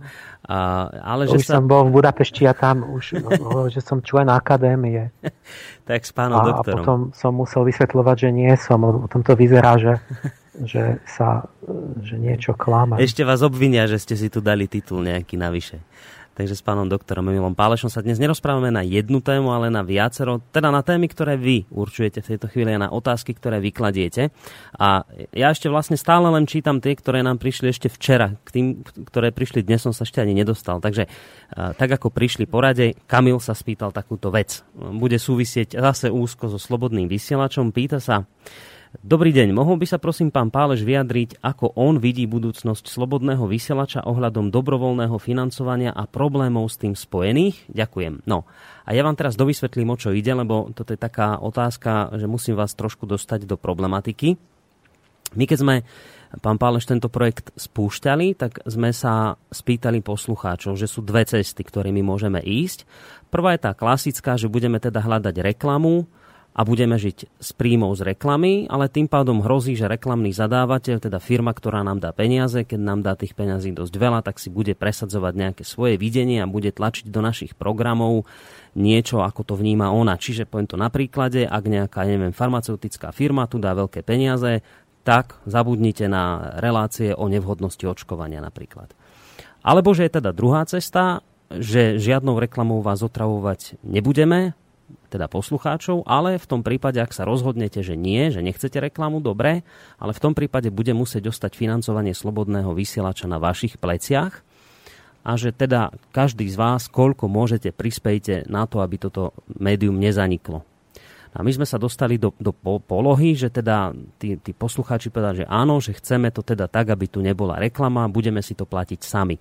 No a dostali sme sa teda do stavu, kde nás počúva značné množstvo ľudí. Značné množstvo, ja neviem, znamená povedzme 60 000, ale z tých 60 000 reálne platí toto vysielanie len nejaká necelá tisícka. Zvyšných 59 000 ľudí len počúva a neplatí. A my sme vraveli, že keby ste každý, kto naozaj počúvate a rozhodli ste sa počúvať toto rádio dobrovoľne, že sa vám pozdáva, dali len euro, tak tento projekt je finančne závodov a môžeme ho ďalej rozvíjať. No a nejak sa nám nedarí tých poslucháčov presvedčiť, aby tie peniaze dali na tento projekt, že nám stále ideme do nejakého mínusu. Takže na to sa pýta poslucháč, ja som vám to len dovysvetlil, že pýta sa, že čo vy hovoríte na takýto princíp financovania a že či má pri takomto financovaní Slobodný vysielač podľa vás budúcnosť.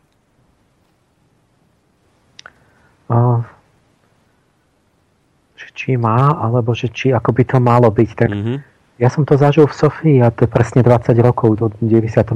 roku, že som odmietol teda reklamy, lebo to ja nemôžem tam proste, keď chcem slúžiť pravde, tak ja tam nemôžem dávať to, či niekto mi povie, že daj tam toto. Ja som tam dal reklamu, to nebola reklama, ja som propagoval to, čo som považoval za pravdivé, pretože to bolo pravdivé. A nie preto, že mi niekto zaplatí a že mám propagovať niečo, čo nie je pravda. Takže aj vlastne v tom vašom vysielači, že tam bude v podstate akože propagovať. No, vy budete prezentovať pravdivé veci, čiže de facto niekto povie, že by to bola ako reklama, lenže to nie je reklama na to, že má niekto zarobiť, ale pretože niečo dobré chcete oboznámiť. A teda nejaký princíp vyhlásiť, že tam niekto, keď si zaplatí, tak bude mať tam, neviem čo, 10 minút času, no tak to je podľa mňa nejde. Lebo čo, no neviem. Ja som vždy hovoril, že ja som ten časopis musel zrušiť vtedy nakoniec, lebo som sa úplne vyčerpal. Ale to je 20 rokov a teraz je iná doba. Teraz ľudia iné veci zažili, sa oveľa viac ľudí prebudilo, takže ja to pokladám za naprosto reálne a tak som to vždy aj hovoril, že ľudia musíte si zaplatiť, ja neviem, 10 korún každý a keď konečne prídete k rozumu, že vás bude, ja neviem, 10 000, tak to bude bohate stačiť na jednu nejakú súkromnú televíziu alebo rádio, kde sa bude iba diskutovať, lebo tam nie sú nejaké náklady zvláštne. Áno. tam sú tí ľudia a tí redaktori a tá technika. Čiže jednoznačne by ľudia mali si udržať a takou drobnou sumou si vytvoriť konečne vlastné rádio. Všetky médiá patria niekomu a ten niekto diktuje tie názory a má moc, je majiteľ, obmedzuje, že čo tam môže byť, čo tam nemôže byť. A proste slobodné médium, ktoré konečne bude slúžiť ľuďom a informovať to, čo oni chcú a čo potrebujú, čo je dobre pre nich, tak bude len vtedy, keď ho budú ľudia vlastniť, tí poslucháči. Aj tú moju Sofiu de facto vlastnili tí ľudia, alebo iba oni to podporovali, tí čitatelia. A preto bola nepodplatiteľná. Mm-hmm. A sponzorské dáry, to je jedno, od koho to zober. Ja som keď dal, ale to bolo vždy myslené tak, že súhlasí s tou myšlienkou, na ktorú bolo založené to médium. Čiže môžu dávať po 1 euro, niekto vám môže dať, keď môže vám dať aj 100 000, ale nemôže mať žiadne podmienky, že musíte tam niečo dávať iné. Áno. Čiže to by bolo víťazstvo. Ľudia by si to musia uvedomiť, že to potrebujú, že si majú potom 1 euro zaplatiť, aby to mali, a že inak to bude niekomu patriť a tam sa potom bude obmedzený ten diskurs. Mm-hmm.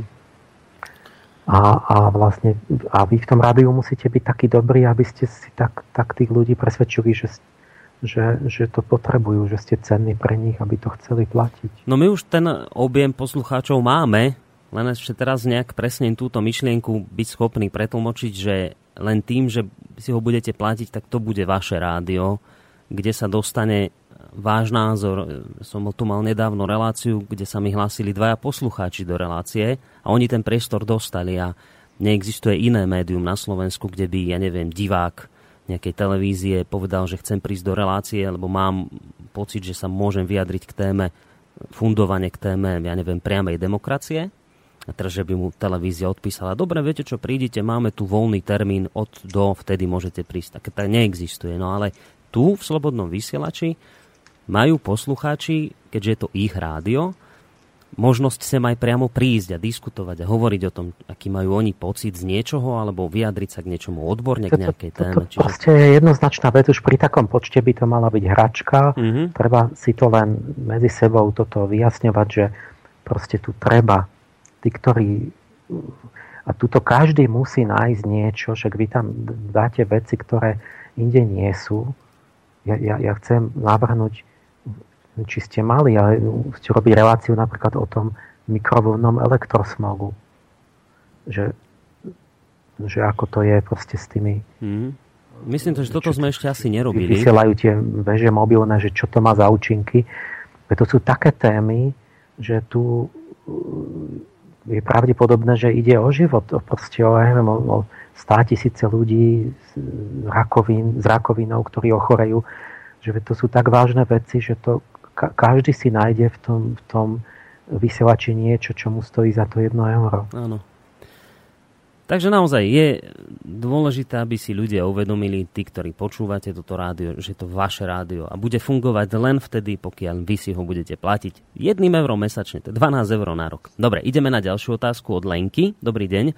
V prvom rade chcem poďakovať za úžasné relácie, ktoré s pánom Pálešom robíte. Ďakujeme veľmi pekne. O sofiológii ani o zaujímavých názoroch pána Páleša som nevedela nič, až dokým som nezačala počúvať vašu reláciu a dopočúvala spätne všetky jej časti z archívu a som hrozne nadšená, pretože veľa názorov sa zhoduje s mojím akýmsi intuitívnym cítením a mnoho ďalších obohacujúcich a rozvíjajúcich som sa dozvedela. Pre mňa sú to hotové poklady. Teraz sa už za každým neviem dočkať ďalšej relácie. No a teraz ideme na otázku. V niektorej z minulých častí ste spomínali, že zachrániť pred akýmsi úpadkom spoločnosti, ktorý nejak všetci pociťujeme, že pomaly prichádza, by mohol byť vznik akéhosi novodobého rytierstva. Vedeli by ste nejak konkrétnejšie k tomuto povedať, ako by to asi podľa vás mohlo vyzerať, akú náplň činnosti, aké myšlienky, postoje? Rytieri sú synonymom pre bojovníkov za všetky veľké cnosti. Myslím teda, ak som správne pochopila, najdôležitejšia by tam mala byť nejaká myšlienka, nejaký nový smer myslenia, ktorý by zasiahol všetky sféry nášho bytia. Vedeli by ste z pohľadu sofiológie hlavne o tie skutočné hodnoty, z pohľadu sofiológie povedať, aké myšlienky by to mohli byť, o čo konkrétnejšie by bolo dobré usilovať sa, Mnohí hovoria a sama cítim, že ide hlavne o tie skutočné hodnoty ako morálka, zodpovednosť, sloboda, ozajstná láska a solidarita. Len ako zistujem, ľudia už ani nevedia, či tieto pojmy existujú a čo teda znamenajú.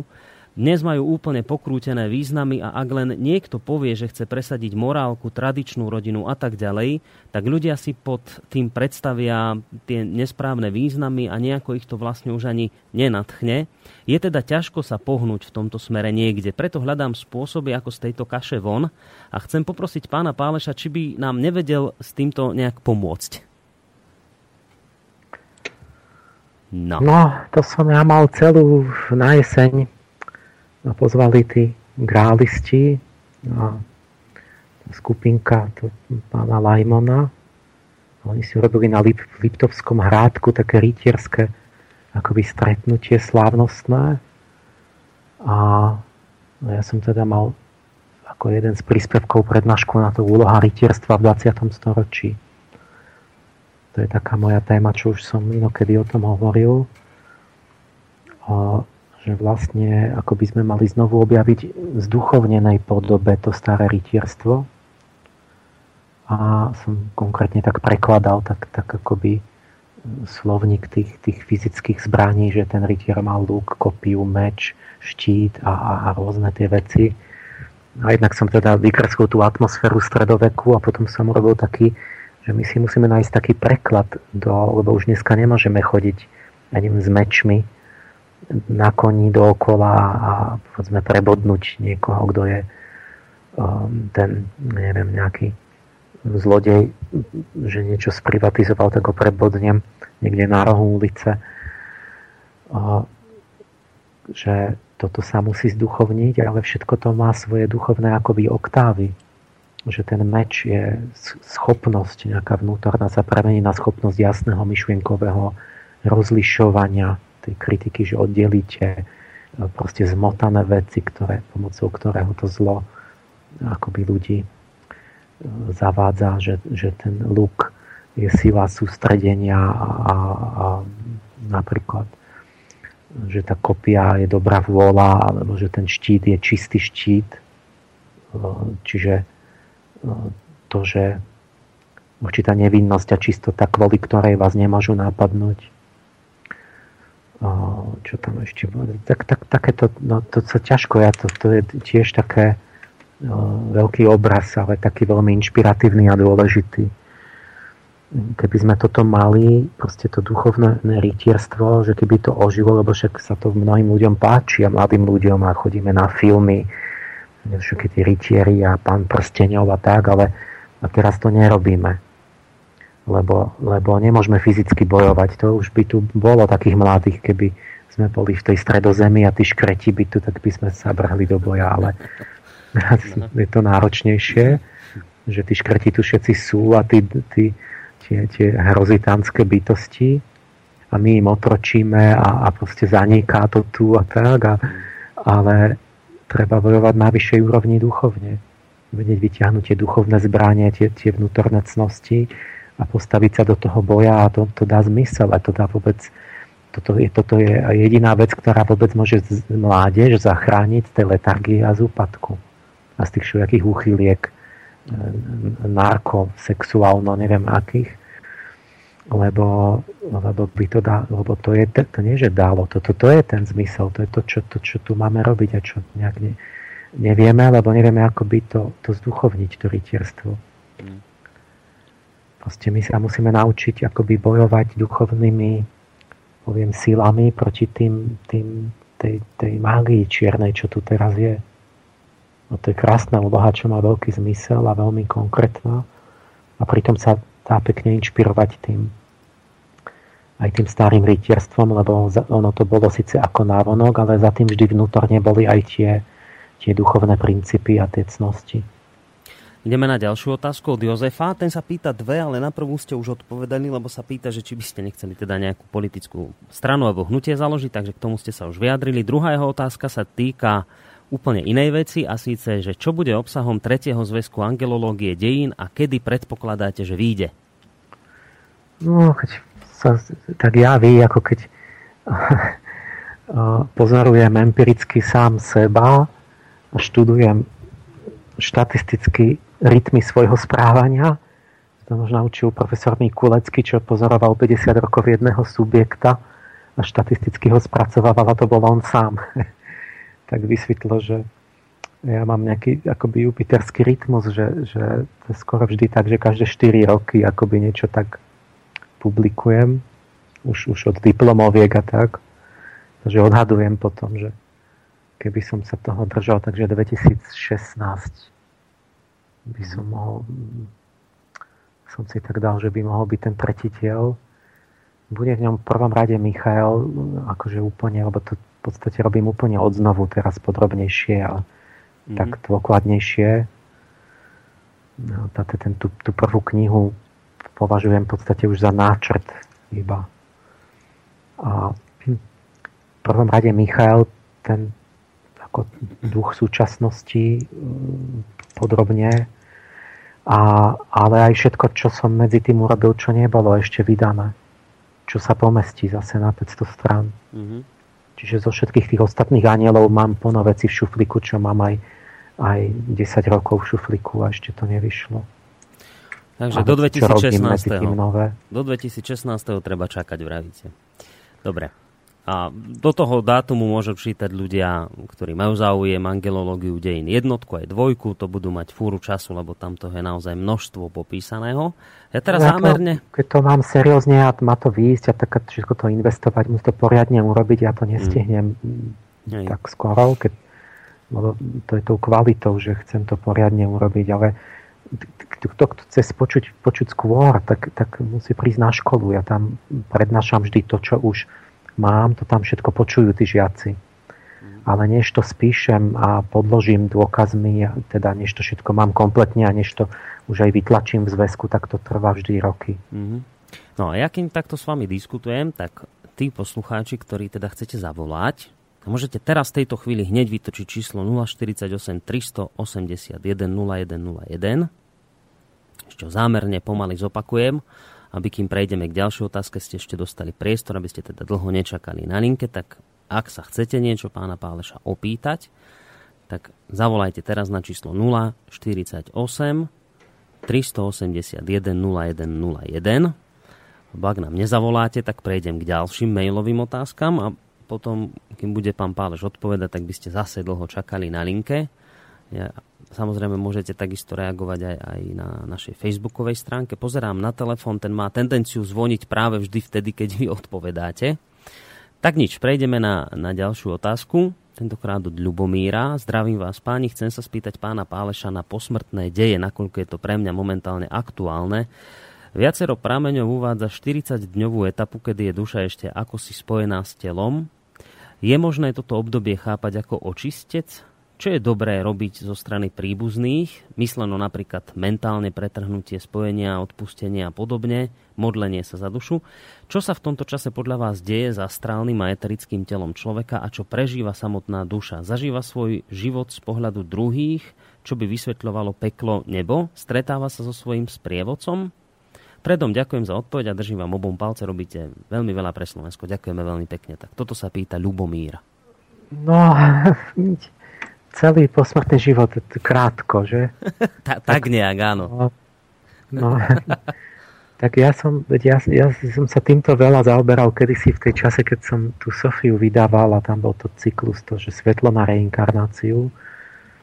A tam som celú tú sériu článkov dosť veľa o tom si urobil taký nejaký môj obraz o celom tom kruhu, že od smrti do narodenia a zase do smrti.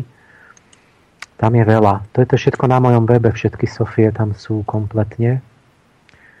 A no to sa ani nedá, lebo že tu konkrétna otázka ešte áno, ale to je obrovská vec a ešte k tomu taká ťažká, že kto vie naozaj, čo je po smrti s istotou. Mm-hmm. Tých 40 dní, to sa hovorí, že to je eterické telo, ktoré sa rozkladá.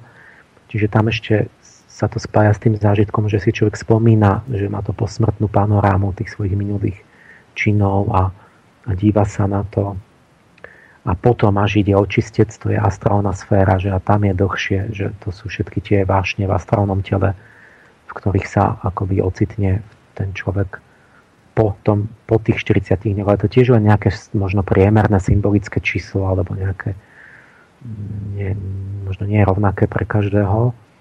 A potom to je ten očistec, keď sa tá duchovná bytosť akoby očisťuje od astrálnych, čiže od vášni, od všetkého, na čom lípol, čo túžil, čo sa bál, a tam prežíva to očistec po kresťansky, alebo bardo v Tibete, alebo kámalovka v Indii sa to volá.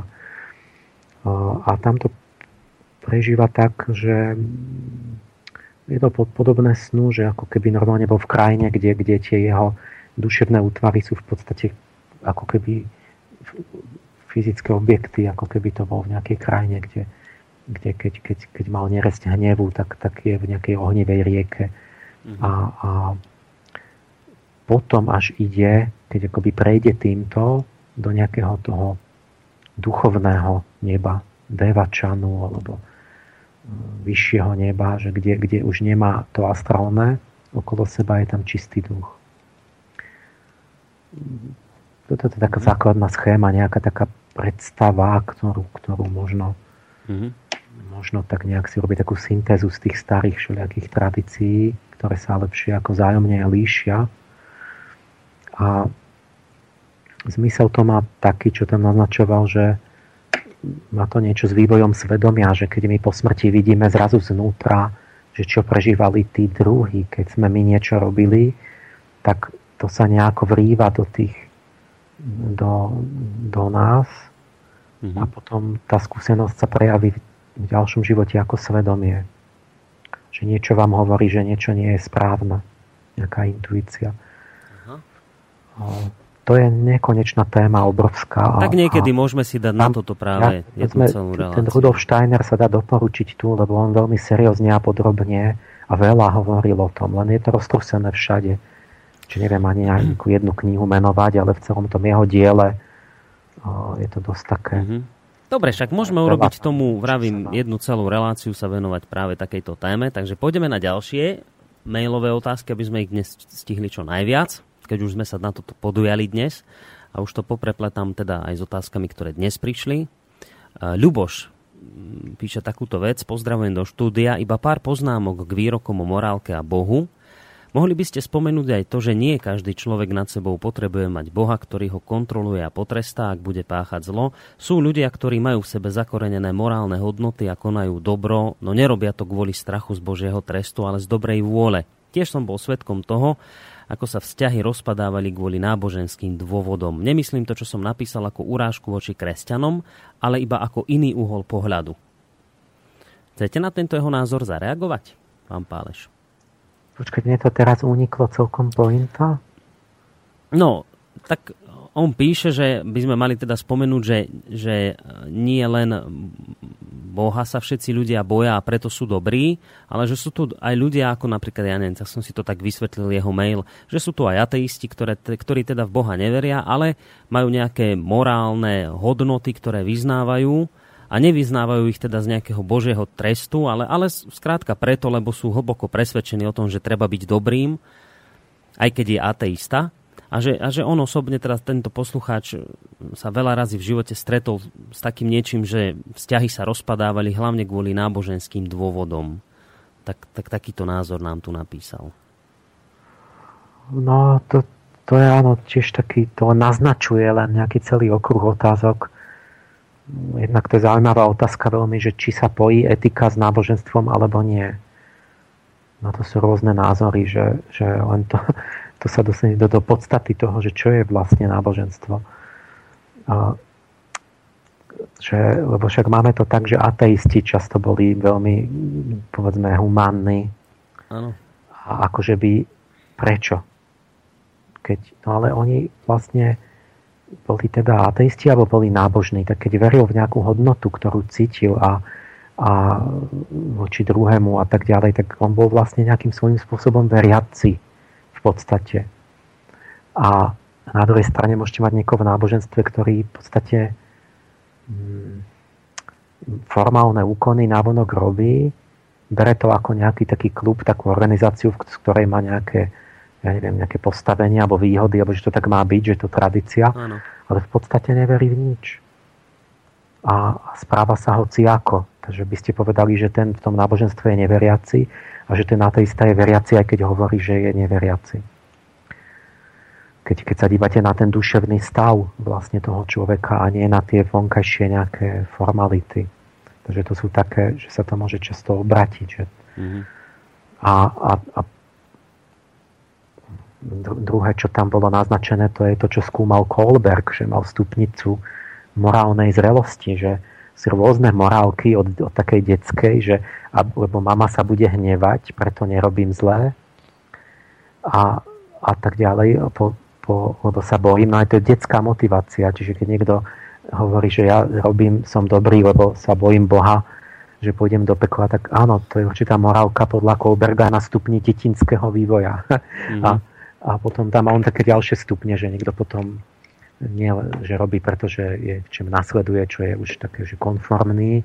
A na najvyššom stupni je, keď niekto sám chce z vlastnej motivácie poznávať dobro a konať tak, aj keď ho nikto nekontroluje, aj keď mu nikto nehrozí, aj keď by nebol potrestaný, pretože je to akoby už jeho taký stupeň vývoja a zrelosti, že už je to, že on už bude tak konať, aj keď by mu žiaden Boh nehrozil, mm-hmm. dokonca ešte aj keď ho za to naopak prestajú, tak on aj vtedy vlastne koná akoby morálne. Že je to už taká autonómna, alebo tak nejak to volal, že je to vlastne niečo prameniace už z tej vlastnej bytosti. Ale to je to, čo Jeremiáš hovorí, že Boh, zapísal som vám na dosky 10 do kameňa prikázania, ale príde deň, keď vám zapíšem to 10 do vašich vlastných srdc. Že to bude v ľuďoch, tá morálka nie, že to bude na nejakých doskách Mojžišových, kde bude hrozba, že ja neviem, čo budete zatratení, keď to porušíte. Mm-hmm. No len ten deň nie a nie prísť, mám pocit. No trochu sa to naťahuje. No. Dosť dlho. No dobre, tak s týmto trošku súvisí aj ďalšia otázka, ktorú nám adresoval Peter z Veľkého Krtíša. Dobrý deň, chcel by som sa spýtať pána doktora Páleša, aké konkrétne cnosti by ste vyžadovali ako politik pri voľbách od občanov? A teraz ešte doplnil, že reaguje na to, čo sme povedali v relácii Outsideri. Fú, to bolo veľmi dávno, to si už nepamätám, čo všetko sa tam rozprávalo. A teda otázka jednoznačná, aké konkrétne cnosti by ste vyžadovali ako politik pri voľbách od občanov? Od tých volených, či od voličov? Inak tiež teraz tomu nerozumiem. Viem si predstaviť, že ako občan by ste aké hodnoty vyžadovali od politikov, ale teraz on sa pýta, že vy by ste boli politík a čo by ste vyžadovali od občanov? Aké konkrétne cnosti. Tak teraz neviem, či sa to takto chcelo pýtať, lebo skôr by mi to asi dávalo význam vtedy, keby ste sa ako občan snažili nejaké cnosti vidieť u politikov. Tak toto asi skôr. Že... Nevieme, ale tak ja tiež teda nevieme presne, čo je otázka. Ale no všetky cnosti, ono je to nejak tak, že jedna cnosť bez druhej nie je cnosť. Keď ste spravodliví a nemáte lásku, tak ste príliš tvrdí. Keď máte lásku a ste nespravodliví, tak v podstate to je nejaká nekvalitná, subjektívna láska, ktorá nie je láskou. Čiže ako keby oni, tá myšlienka tej celistvosti, v tom je tá Sofia, že hoci čo robím jednostranne, tak už to nie je to. Nie je toto práve, že tam vždy je ten stred, tá rovnováha. Takže, ale to je ideál, no, sa usilovať o čím možný taký všestrannejší rozvoj, aj občan, aj ten politik. Potom je nejako aj rozhladenejší, aj mravne silnejší a potom sa všetko dá. No ja v prvom rade, ja neviem, keď myslím na to, že čo chcem od voličov, tak ja vlastne by som im vôbec, neviem, jak by som to urobil, ale proste voliči, podľa mňa, to je úplne hanebné, že vôbec ten diskurs je o tom, že čo dostanem. Že nech mi politik slúbi, že čo ja budem z toho mať a ho budem potom voliť. Mm-hmm. A to by som akože, ja neviem, nejak vybičoval tých ľudí z chrámu, že to ani ty teda vôbec tam nemajú čo robiť. Proste to musí byť o tom, že ten politik vôbec nesmie tu nič slubovať, lebo on, čo môže čo slubovať, On, ja by som kandidoval, by som povedal len ľuďom, že čo musia robiť. Pretože ja vám nesľubujem nič. Kde by som ja vám slúbil, že vám zvýšim platy na dvojnásobok, tak kde ja mám na účte bilión, alebo čo? Keď vy budete robiť to isté, čo doteraz, tak budeme na tom rovnako zlé a ja nemôžem nič zmeniť. Ja len môžem ísť s tým, že navrhnem, čo chcem, aby sme začali robiť inak a prečo si myslím, že to povedie k zlepšeniu a že vám uložím tým voličom iba povinnosti nové. Že čo budeme nové robiť. A nie, že niečo dostanú. To by ste asi neboli veľmi obľúbení. Budeme baviť o tom, že čo oni budú robiť nové pre krajinu, čo teraz nerobíme. O tom sa musíme baviť. A keď sa o tomto niekto nebaví, že on mi povie, že nejaký politik, že zvolte ma a ja to nejako spravím, alebo niečo spravím a nestarajte sa. Jak to on spraví, keď tí ľudia všetci budú robiť to isté, čo doteraz, tak sa nič nezmení. To on sám tajne, osobne, jeden osoba niečo prepne nejaký gombík. Mm-hmm. Však všetci budú robiť to, čo dovtedy, nie? Však ani sa nebavia o zmene. Len čakajú, že ju urobí ten... To je proste blbosť. To je celé vôbec tá téma je úplne od veci. Tí ľudia by nemali mať právo voliť, kto takto zmýšľa a ten, kto takto robí kampaň, ten vôbec nemá byť volený. Ale uvedomujete si, aký by ste boli nepopulárny politik, keby ste voličom nič nesľúbili, iba by ste im uložili povinnosti? No áno. No v dnešnej dobe... To je ten hriech, že toto celé je proste jedna akoby, jak to mám povedať, ten rámec myslenia, ktorý my sme prijali, v ktorom sa pohybujeme, je jedna prasárna. Že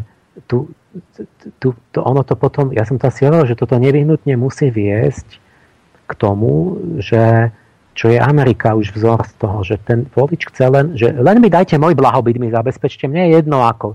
Ten, kto mi to slúbi, tak ja ho zvolím a ten je pre mňa dobrý. A ten, kto to slúbi, no jak to má zabezpečiť? No tak on musí postaviť armádu, prepadne nejakú inú krajinu, vydrancuje zdroje a tak. Čiže ten volič priamo ho chce, on de facto chce, že aby boli vojny, aby sa vraždili nevinní, aby sa vykradali celé krajiny a tak ďalej. Lebo on trvá na tom, že on iba takého politika chce, ktorý mu nejako zabezpečí a to môže iba zločinmi. Čiže ja toho voliča sa na ňo dívam ako na jedného spolupáchateľa masových vražd, vojen a tak ďalej. Za toto zmýšľanie. Čiže to je proste zločin. Čiže ja sa musím zaujímať, že od toho politika, že počujte, čo mi vysľubujete a vy ako to chcete dosiahnuť. Nechcete vy náhodou zabiť, povedzme, 1 milión ľudí niekde, aby ja som mal lacný benzín v mojej krajine, alebo tak. A to je moja zodpovednosť. Ja povedať tak bacha, a keď niekoho volím, tak mi povedz, čo chceš ty robiť vlastne. Koho volím? Chceš robiť nejaké zločiny, alebo chceš hľadať skutočné príčiny a robiť nejakú nápravu, že začneme, povedzme, poctivejšie žiť a pravdivejšie, alebo čo. Čiže ten volič, ktorý volí, že ja chcem dostať, ale on priamo volí vlastne zločin. A preto my sme v tejto situácii, lebo všetci to chceme, všetci chceme zlo. Musíme začať takým pokáním, že si musíme uvedomiť, že keď to tak spriemerujem, že okrem tých, ktorí si to uvedomujú, tak že tie obrovské masy, že my všetci vlastne sa dožadujeme všetkých tých zločinov. Lebo my volíme tých, od ktorých potom očakávame, že to urobia. Mm-hmm. Lebo sa nestaráme. Že ty to proste nejak urob, zabezpeč mi, ale to sa nedá zabezpečiť. Keď tí ľudia nezmenia spôsob života, sa to zabezpečiť nedá. Iba tak, že urobím niekde niečo vydrancujem, zničím, buď prírodu, alebo nejaký iný národ, alebo niečo. No dobré, ešte mi povedzte teda... zo pár tých bodov. Aké povinnosti by ste teda vy ako politik ľuďom uložili?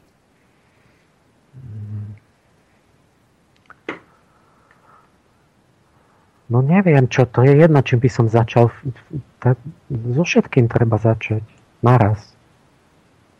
Vôbec ako prvá to, čo to začína, je vôbec to, čo hovorím, že táto vôľa si uvedomiť, že ja som pôvodca zla, ja ako ten volič, ten každý jeden, že som za to zodpovedný, že sa mám začať zaujímať o to, že mám začať ten dialog, to, čo tu chceme, zaujímať sa, jak môžem o veci, a mať inú motiváciu, nie tú sebeckú, a hľadať pravdu, že ako to teda je a že kde teda začína tá cesta von, že to je tá prvá povinnosť. Mm-hmm.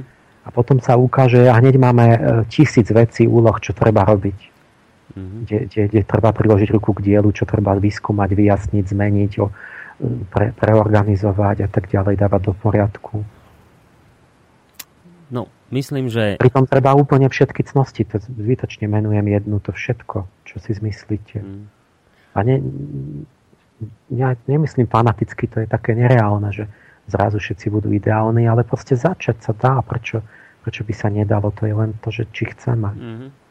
No je to, čo ste teraz povedali, myslím, že teraz môžem hovoriť za mnohých poslucháčov, ktorí počúvajú, že je to nádherná myšlienka, ktorú ste teraz odprezentovali. V dnešnej dobe úplne netradičná a taká strašne nereálna v súčasnosti pre mnohých ľudí. A to je vlastne dosť smutné zistenie, že... Keď sa tak čo je pre nich nereálne? Tak... že zmeniť ten, reálne, ten postoj, že... Proste robia drobné činy v živote, že to robím lepšie, to robím inak, toto sa už, povedzme, opravím si názor, alebo sa rozšírim si obzor a to stačí. No, ale ťažké je prijať fakt pre mnohých ľudí, že ja som zodpovedný a ja sa tej zodpovednosti nemôžem zbaviť, ak teda očakávam od politika, že mi zabezpečí blahobyt a on ho reálne nemá ako zabezpečiť, ale mňa to nezaujíma ako, ale chcem. Hej? A teraz to je úžasná myšlienka, ktorú hovoríte, len zase nejak tých ľudí presvedčiť, že áno, veď presne takto to je, že vy sa nemôžete zbaviť zodpovednosti, keď vy chcete niečo škaredé od svojho politika, že to je niečo podobné, ako keď si v dedine volia všetci korupčného starostu, lebo vedia, že ten najviac získa pre dedinu. A teraz, že taká tá zmena postoja. Že vždy zvolia toho korupčného, lebo ten sa im javí najlepší. No? No, a na toho poctivého sa nahnevajú. To je tá tragédia, že my práve. Proste stále... Proste, lebo ten poctivý by začal s pravdou, že musíme si sami a potom sa nahnevajú, lebo ten korupčný, ja neviem, niečo postaví, nejaký štadión futbalový, ale pritom vykradol tú dedinu, a tomu poctivému nedajú nejaké dotácie, čiže sa bude javiť, že on robil menej pre tú dedinu. Čiže on bude vo veľa horšej pozícii, lebo jeho budú mu klásť polena pod nohy.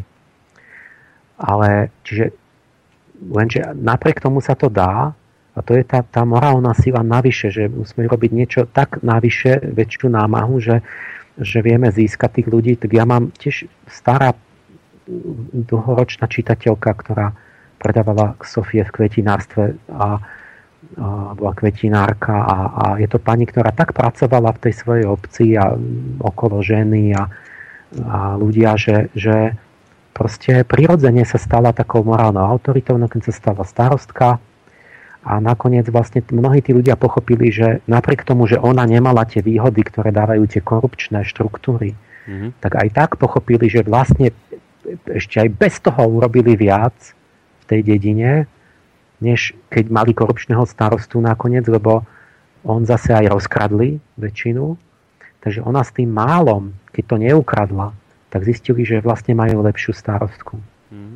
Aj bez tých dotácií. A potom, to bol tiež úžasne poučný príklad, mi to rozprávala, že potom ľudia vlastne ju chceli a potom ich aj tak, keď videli, že tu sa zrazu dostala naozaj starostka, ktorú ľudia si sami zvolili a není v politickej strane zachytená, akože v tých štruktúrách není podriadená a začala tam robiť vlastne poriadok a pravdivosť v tej dedine.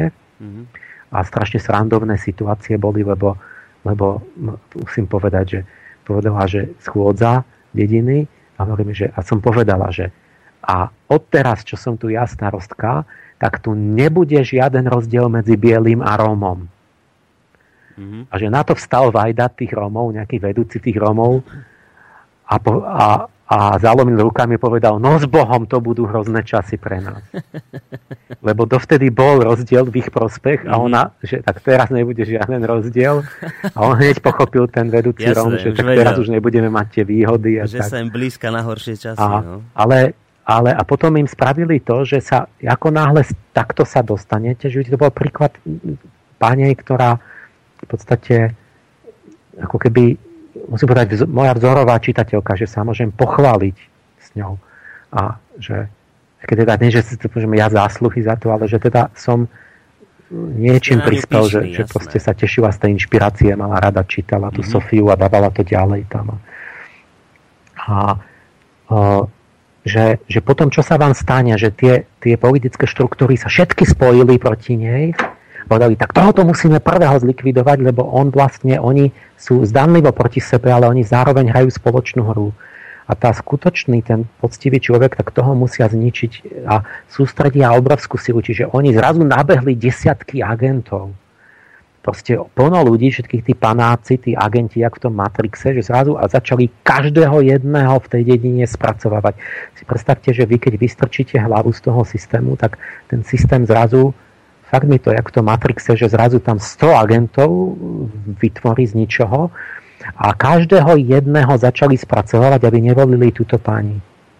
A každému prišli a povedali, pozri sa, ty chceš kľúče od tej telocvične, chceš hrať futbal, tak pozri, môžeš ich dostať, ale nedáš hlas tej páni. A môžeš chodiť, môžeš používať tú telocvičňu. Dovolím povedať, ty, Dežo, ty si chcel tam hore si brať tie drevo, že? Tak môžeš si brať ako doteraz drevo, že hajník prižmúri oči, ale nesmeš voliť tú páni. Čiže každého jedného spracovali za výhodu nejakú.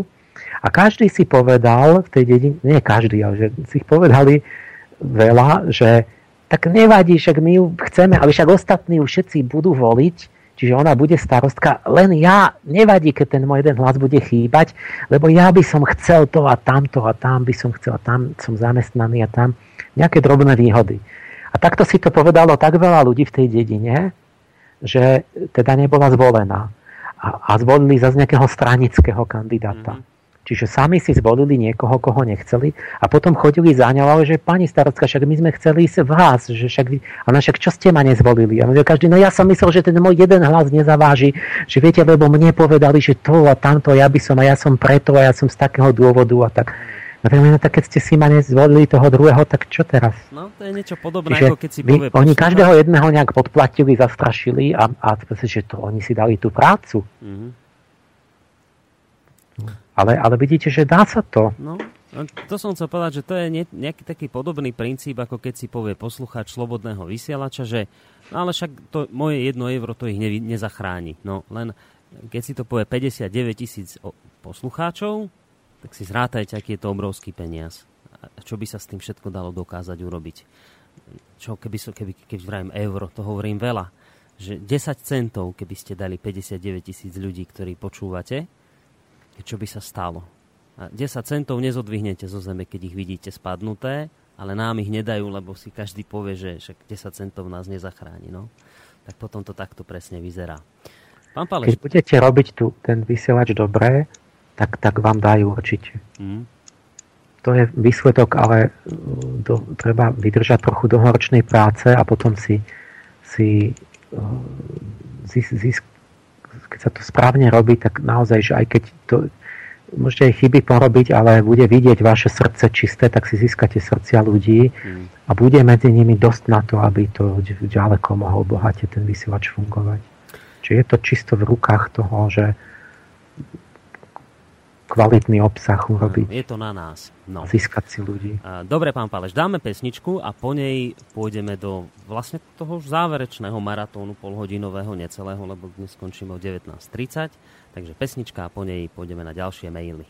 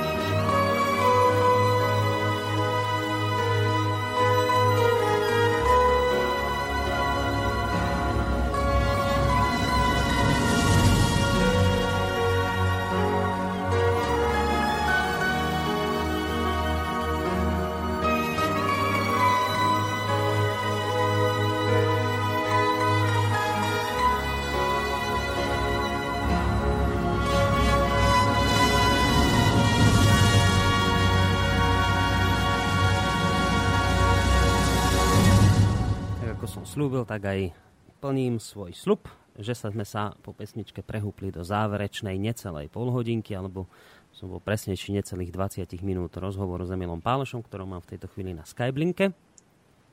Ako som spomínal, dnes je to len a len o vašich poslucháčskych otázkach, ktoré nám môžete ešte stále adresovať na mail studio@slobodnyvysielac.sk.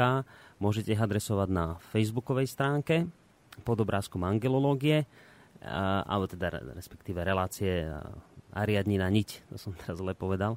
Ale samozrejme môžete nám ich aj zatelefonovať. Ja viem, že volať nechcete veľmi, aby ste teda dlho nečakali na linke, ale kým teraz rozprávam, tak ak chcete, tak môžete zavolať na 048 381 0101.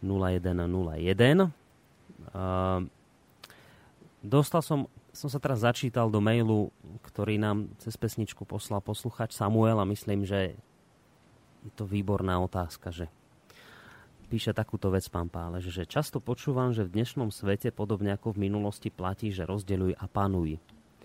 Povedzte mi, prosím vás, pán Páleš, je to naozaj tak, že pre akýkoľvek režim, či už to bolo v starovekom Ríme alebo novodovom Slovensku, je naozaj najnebezpečnejšie to, keď sa ľudia začnú spájať, keď pochopia, že ak začnú ťahať za spoločný povraz a začnú byť k sebe navzájom dobrí a slušní, a keď povýšia morálku a etiku nad všetko ostatné, že vtedy sa stane niečo, čo môže zlikvidovať zlo, niečo, čo môže totálne rozložiť korupčnícky režim, a že práve tohto sa vlády sveta a mocenskí predstavitelia najviac boja?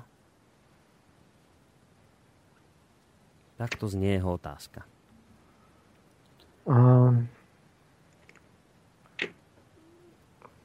Teraz mi zase niečo uniklo na začiatku. Dobre, tak ja vám to prečítam. Ale mám pocit, že môžem len áno povedať. Že áno, že ľudia by sa mali a mohli spojiť a vlastne proti tým korupciám a že to by bol koniec toho. Čiže na to sa všetci tí, čo majú na tom výhody, sa všetci spoja, keď toto idete robiť. Dobre, a je to teda tak, ako sa pýta poslucháč, že naozaj tým pádom je v prioritnom záujme tých mocenských predstaviteľov ľudí silou mocov rozdeľovať, aby na toto neprišli? Aby sa nezačali spájať, že vtedy je tým mocenským predstaviteľom dobre, vtedy sú si istí, keď vedia, že ľudia sú medzi sebou rozhádaní?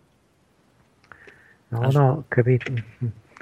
že ten celý ten svet, proste tá sieť tých 7 miliard ľudí a tých organizácií a prúdov a jak sme včlenení do všelijakých tých ideových, politických, náboženských, etnických, takých, onakých, to je nejaká strašne komplikovaná, zložitá sieť, kde všetko interaguje zložito a často zdá sa, že nevypočítateľne, ale predsa tam proste áno, dajú sa vyjadriť určité princípy, že ono to tam nejak funguje, často aj všelijako vedomé, nevedomé, rôzne.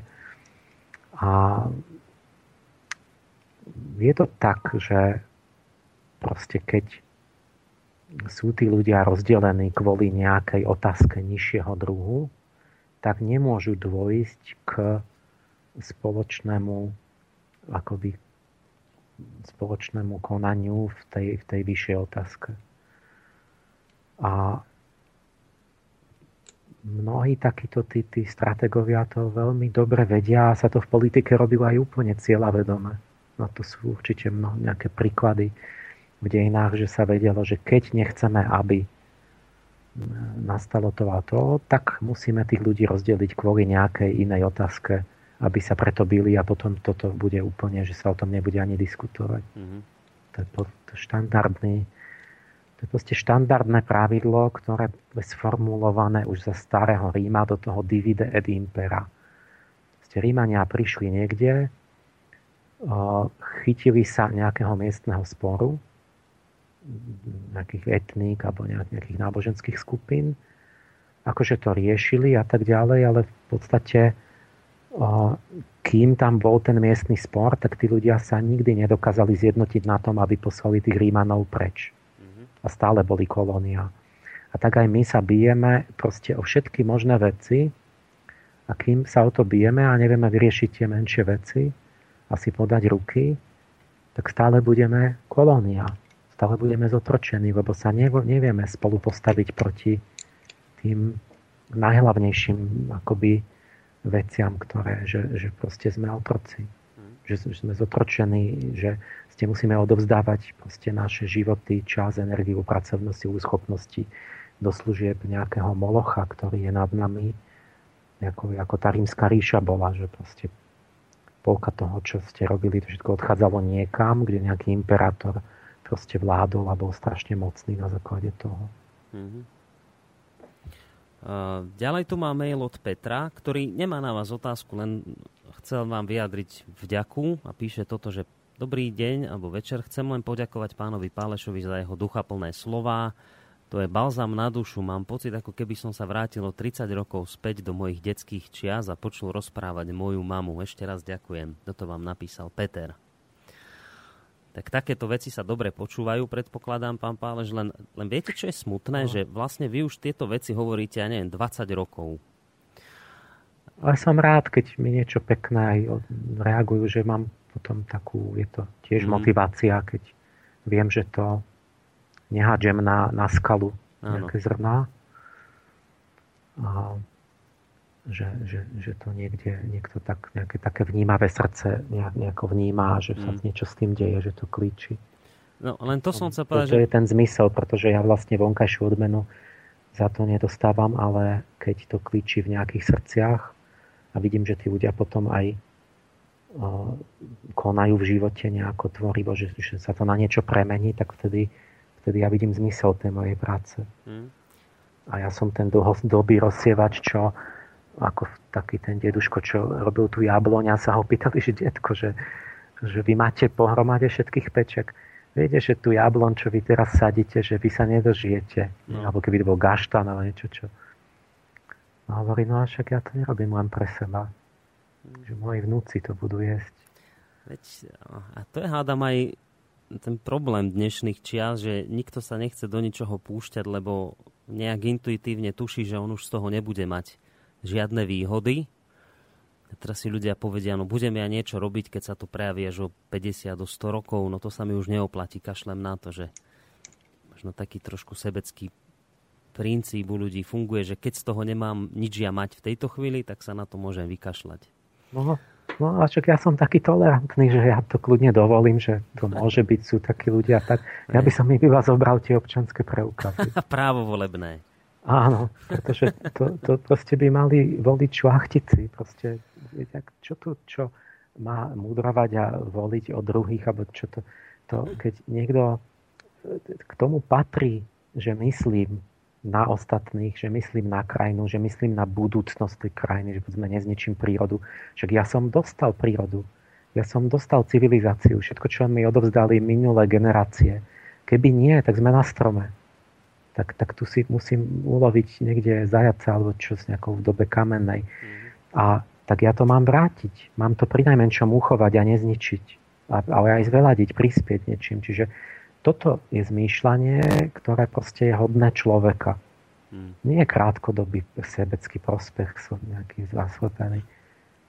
Pre krajinu, pre dlhodobé musí mať tú šlachtickú cnosť, že proste poviem pravdu, aj keď ma idú zabiť, keď je to nevýhodné pre mňa.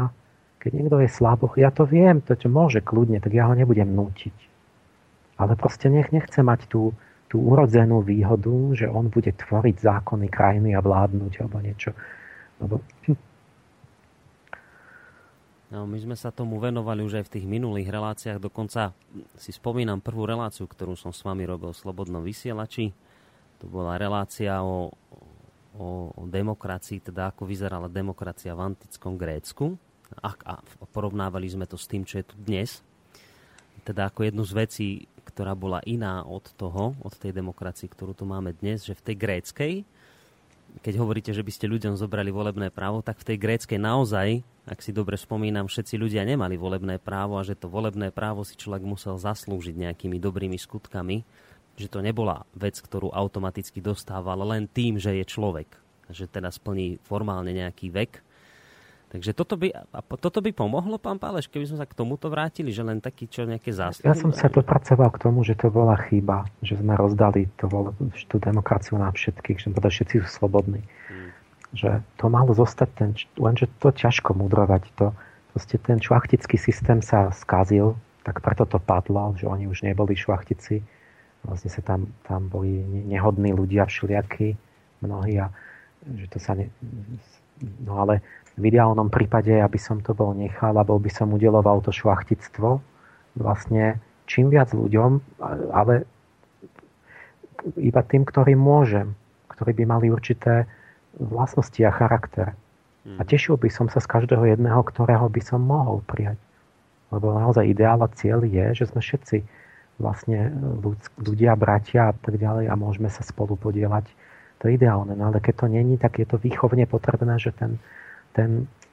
to je aj keby a teraz už sa z toho dostať, to je len, že znova vytvoriť si o tom pojmy a začať to rozlišovať a triediť a nedávať na jednu roveň zlato s blatom a proste vytvoriť duchovne ako kultúrne hnutie, proste niečo, čo začne dvíhať tú krajinu hore takto. Čiže to sú tie moje duchovné stavy. Že sa to začne rozlišovať, že teda kto je kto a kto sa ako správa a kto má aké vôbec myšlienky a hodnoty a aká to je úroveň a kam to vedie. Áno. Podľa toho má aj zodpovednosť. Začať mať tú hierarchiu proste v duchu, v myslení. A takto ako keby urobiť nejaký poriadok. A teraz som už zabudol, čo som chcel povedať. No, ale veľa bavíme sa o tom, že je chybou, keď ľudia dostali v tej súčasnej forme demokracie automaticky všetci unizóno volebné právo. A že je vôbec chybou dnes hovoriť o tom, že to znie zase tak, že niekomu až... povedať to, že ešte aj tým ľuďom by to prospelo, že to je ako... Proste to je slabosť vôle. Že keď ja to ako dieťaťu poviem, že ty môžeš robiť hocičo a všetko a nič a tak sa mi pokazí, bude rozmaznané a keby tu znova zažiaril nejaké rozlišovanie, že tak toto sú také hodnoty, toto sú také a toto sú páhodnoty a každý naozaj podľa toho, aký je, by mal mať potom nejak, nepovedať, že to je to isté, tak by ešte aj tí ľudia, ktorí teraz sú skazení a spupní a sa vysmievajú a tak ďalej, zrazu by pocitili, že aha, tak keď budem ja takto vystupovať otvorene, že som lúhár a neviem čo, tak zle dopadnem, nebudem bohatý a nebudem mať, neviem, červený Cadillac, ale pôjdem skôr dole a tak ďalej, že oni sami by prestali byť zlí, aby zrazu si uvedomili, že aha, tak mal by som sa asi ja tiež asi snažiť o niečo a nejak na sebe pracovať a tak. Teraz je to také, že to úplne ako keby bol raj, alebo také nabádalo tých ľudí, akože sa kaziť. Vlastne tá neprítomnosť vôbec toho vnímania, tých nejakých pravdivých ideálov a hodnot.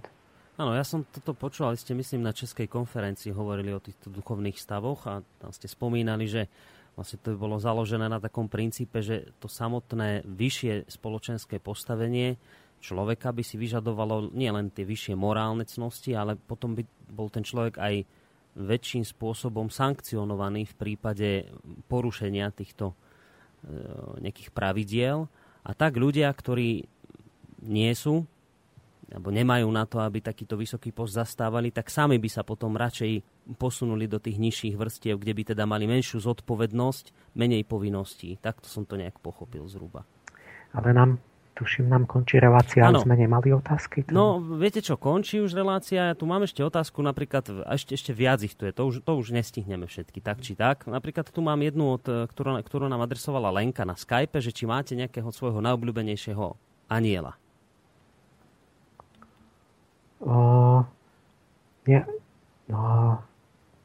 Ja neviem, to je ako keby ste mali povedať deťom, že ktorá je menej obľúbená. Oni sú všetci krásni. Čiže nemáte nejakého svojho favorita medzi nimi? Medzi nimi 7? Nie som schopný to povedať, lebo to sa na to tak dívam, že sú to nejaké rovnocenné princípy. Dobre, ale pán Páleš, a pozerám, no nič, 3 minúty máme do konca relácie, 4 minúty má pesnička posledná, takže ja už tie všetky otázky nestihnem vám položiť. Jedine, čo sa vás stihnem opýtať, je to, že či teda môžeme poslucháčom povedať, čo im prinesieme v najbližšej relácii, ktorú inak odvysielame, keď sa pozerám do kalendára 28. februára, to bude vlastne posledný februárový piatok a to už bude v tradičnom čase, teda od tej 17. do 20. Máme už tému pripravenú na tento deň? No ja som navrhol tú tému, že ja neviem, že či sme toto uzavreli. To bola v podstate taká aplikácia tej témy, čo som začal s tou láskou. Tak sme sa dostali k tej sexualite a k tomu genderu. Mm-hmm. A ja teda som ani nečakal, že takto sa tu budem skoro expert na homosexualitu a neviem čo. Čo asi som neplánoval, že by som mal byť. Ale vlastne nad tým celým bola tá myšlienka, čím sme začali, že ja tu vidím niečo nad tým dôležitejšie, že tu celá tá sila lásky a pohlavia musí niekde sa smerom nahor mať nejaký vyšší cieľ. A to je to rozhodujúce, čo potom nejako vyliečí a zmení tie veci. Až na druhom mieste potom je, že či je homo, hetero a čo ako. Lebo my sme všetci uchylní. Teraz aj heterosexualita v podstate, my to tak povieme, aj uchylná už dneska. Ale toto sme nie len, že homo alebo niečo, to všetci už sme, ale toto celé je nad týmto, že celá tá tvorivá moc, tá magická tej lásky, ktorá sa prejavuje akoby v tele pohlavnosťou, že celá je zobratá tá duchovná sféra, že ona tam sa dostáva do nejakých, tam som to celé akože aj nejak chcel nasmerovať ako aplikáciu toho, čo sme hovorili, ten hlavný zákon akoby o tom zmysle lásky. Nie, ale nie som si celkom istý, že či sme my už toto, pán Páleš, nedoriešili v predošlej relácii. Možno aj ešte tu sú tu nejaké, ja neviem, či to uzavrieme, ešte tu bol ten Jozef, čo nám písal a ten zdá sa, že je homosexuál. On tu mal ani neotázky, mal všelijaké námietky. Mm-hmm. Neviem, že či už ešte či už musíme to niekedy ukončiť. No dobre, uvidíme, však my sa dohodneme, lebo už naozaj nemám čas. Možno, že ešte nejakú reláciu robíme takúto iba s otázkami. Mm-hmm. No, uvidíme. Môžu aj poslucháči samozrejme zareagovať, môžu vám písať na váš mail a takisto aj mne na boris@slobodnyvysielac.sk. Ak bude teda aj zo strany poslucháčov opäť o takúto reláciu, tak môžeme pokojne, lebo vidieť aj na tom dnešku, že tých otázok naozaj prišlo dosť veľa a ľudia majú záujem teda sa dozvedieť veci, na ktoré veľakrát nie je čas odpovedať počas tých štandardných 3 hodín. No nič, pán Páleš, ja vám ďakujem veľmi pekne. Tu budúcu teda ja som navrhol, keď máme spomenúť, že by sme sa vrátili k nejakým takým témam historickým, kde som viacej doma, že našli najstarší chrám na svete, ktorý je veľkým prekvapením. Áno. 12 000 rokov starý. Mhm. A má to veľké dôsledky ako prechápanie vôbec vzniku civilizácie. Dobre, tak tomuto sa budeme venovať a toto vysvetlíme poslucháčom vlastne v tej nasledujúcej relácii. Tam aj teda sformulujeme tému. Pán Páleš, ja už naozaj nestíham nič viac s vami rozobrať, len sa s vami rozlúčiť a poďakovať sa vám za tú dnešnú reláciu a za všetky odpovede, ktoré ste adresovali našim hosťom. Lebo ja hneď ako skončím s vami, tak už tu mám štúdiu pána doktora Ludvíka Nábielka, psychiatra, s ktorým sa budeme venovať o ďalšej vážnej téme, a to je alkoholizmus. Takže s vami sa, pán Páleš, lúčim. Majte sa pekne, do počutia. Do počutia, pozdravujem aj ja pána doktora. No, pán doktor takisto vás, tu vám kýva a srdečne zdraví. To môžeme asi povedať toľko, že sestra pána doktora Nábielka, Myra, sa s vami osobne, vy sa s ňou poznáte, takže tak preto sa vy takto tu pozdravujete vzájomne. Takže pán Páleš, ďakujem ešte raz. Majte sa pekne, do počutia. Pekný večer prajem, do počutia. A takisto vlastne, vážení poslucháči, sa lúčim v tejto chvíli aj s vami. Dáme si naozaj na takú rýchlovku hudobnú, aby sme teda neukrajovali z času pánovi Nábielkovi. Takže majte sa z relácie Ariadnina niť pekne, lúči sa s vami Boris Koroni a o chvíľu sa počujeme.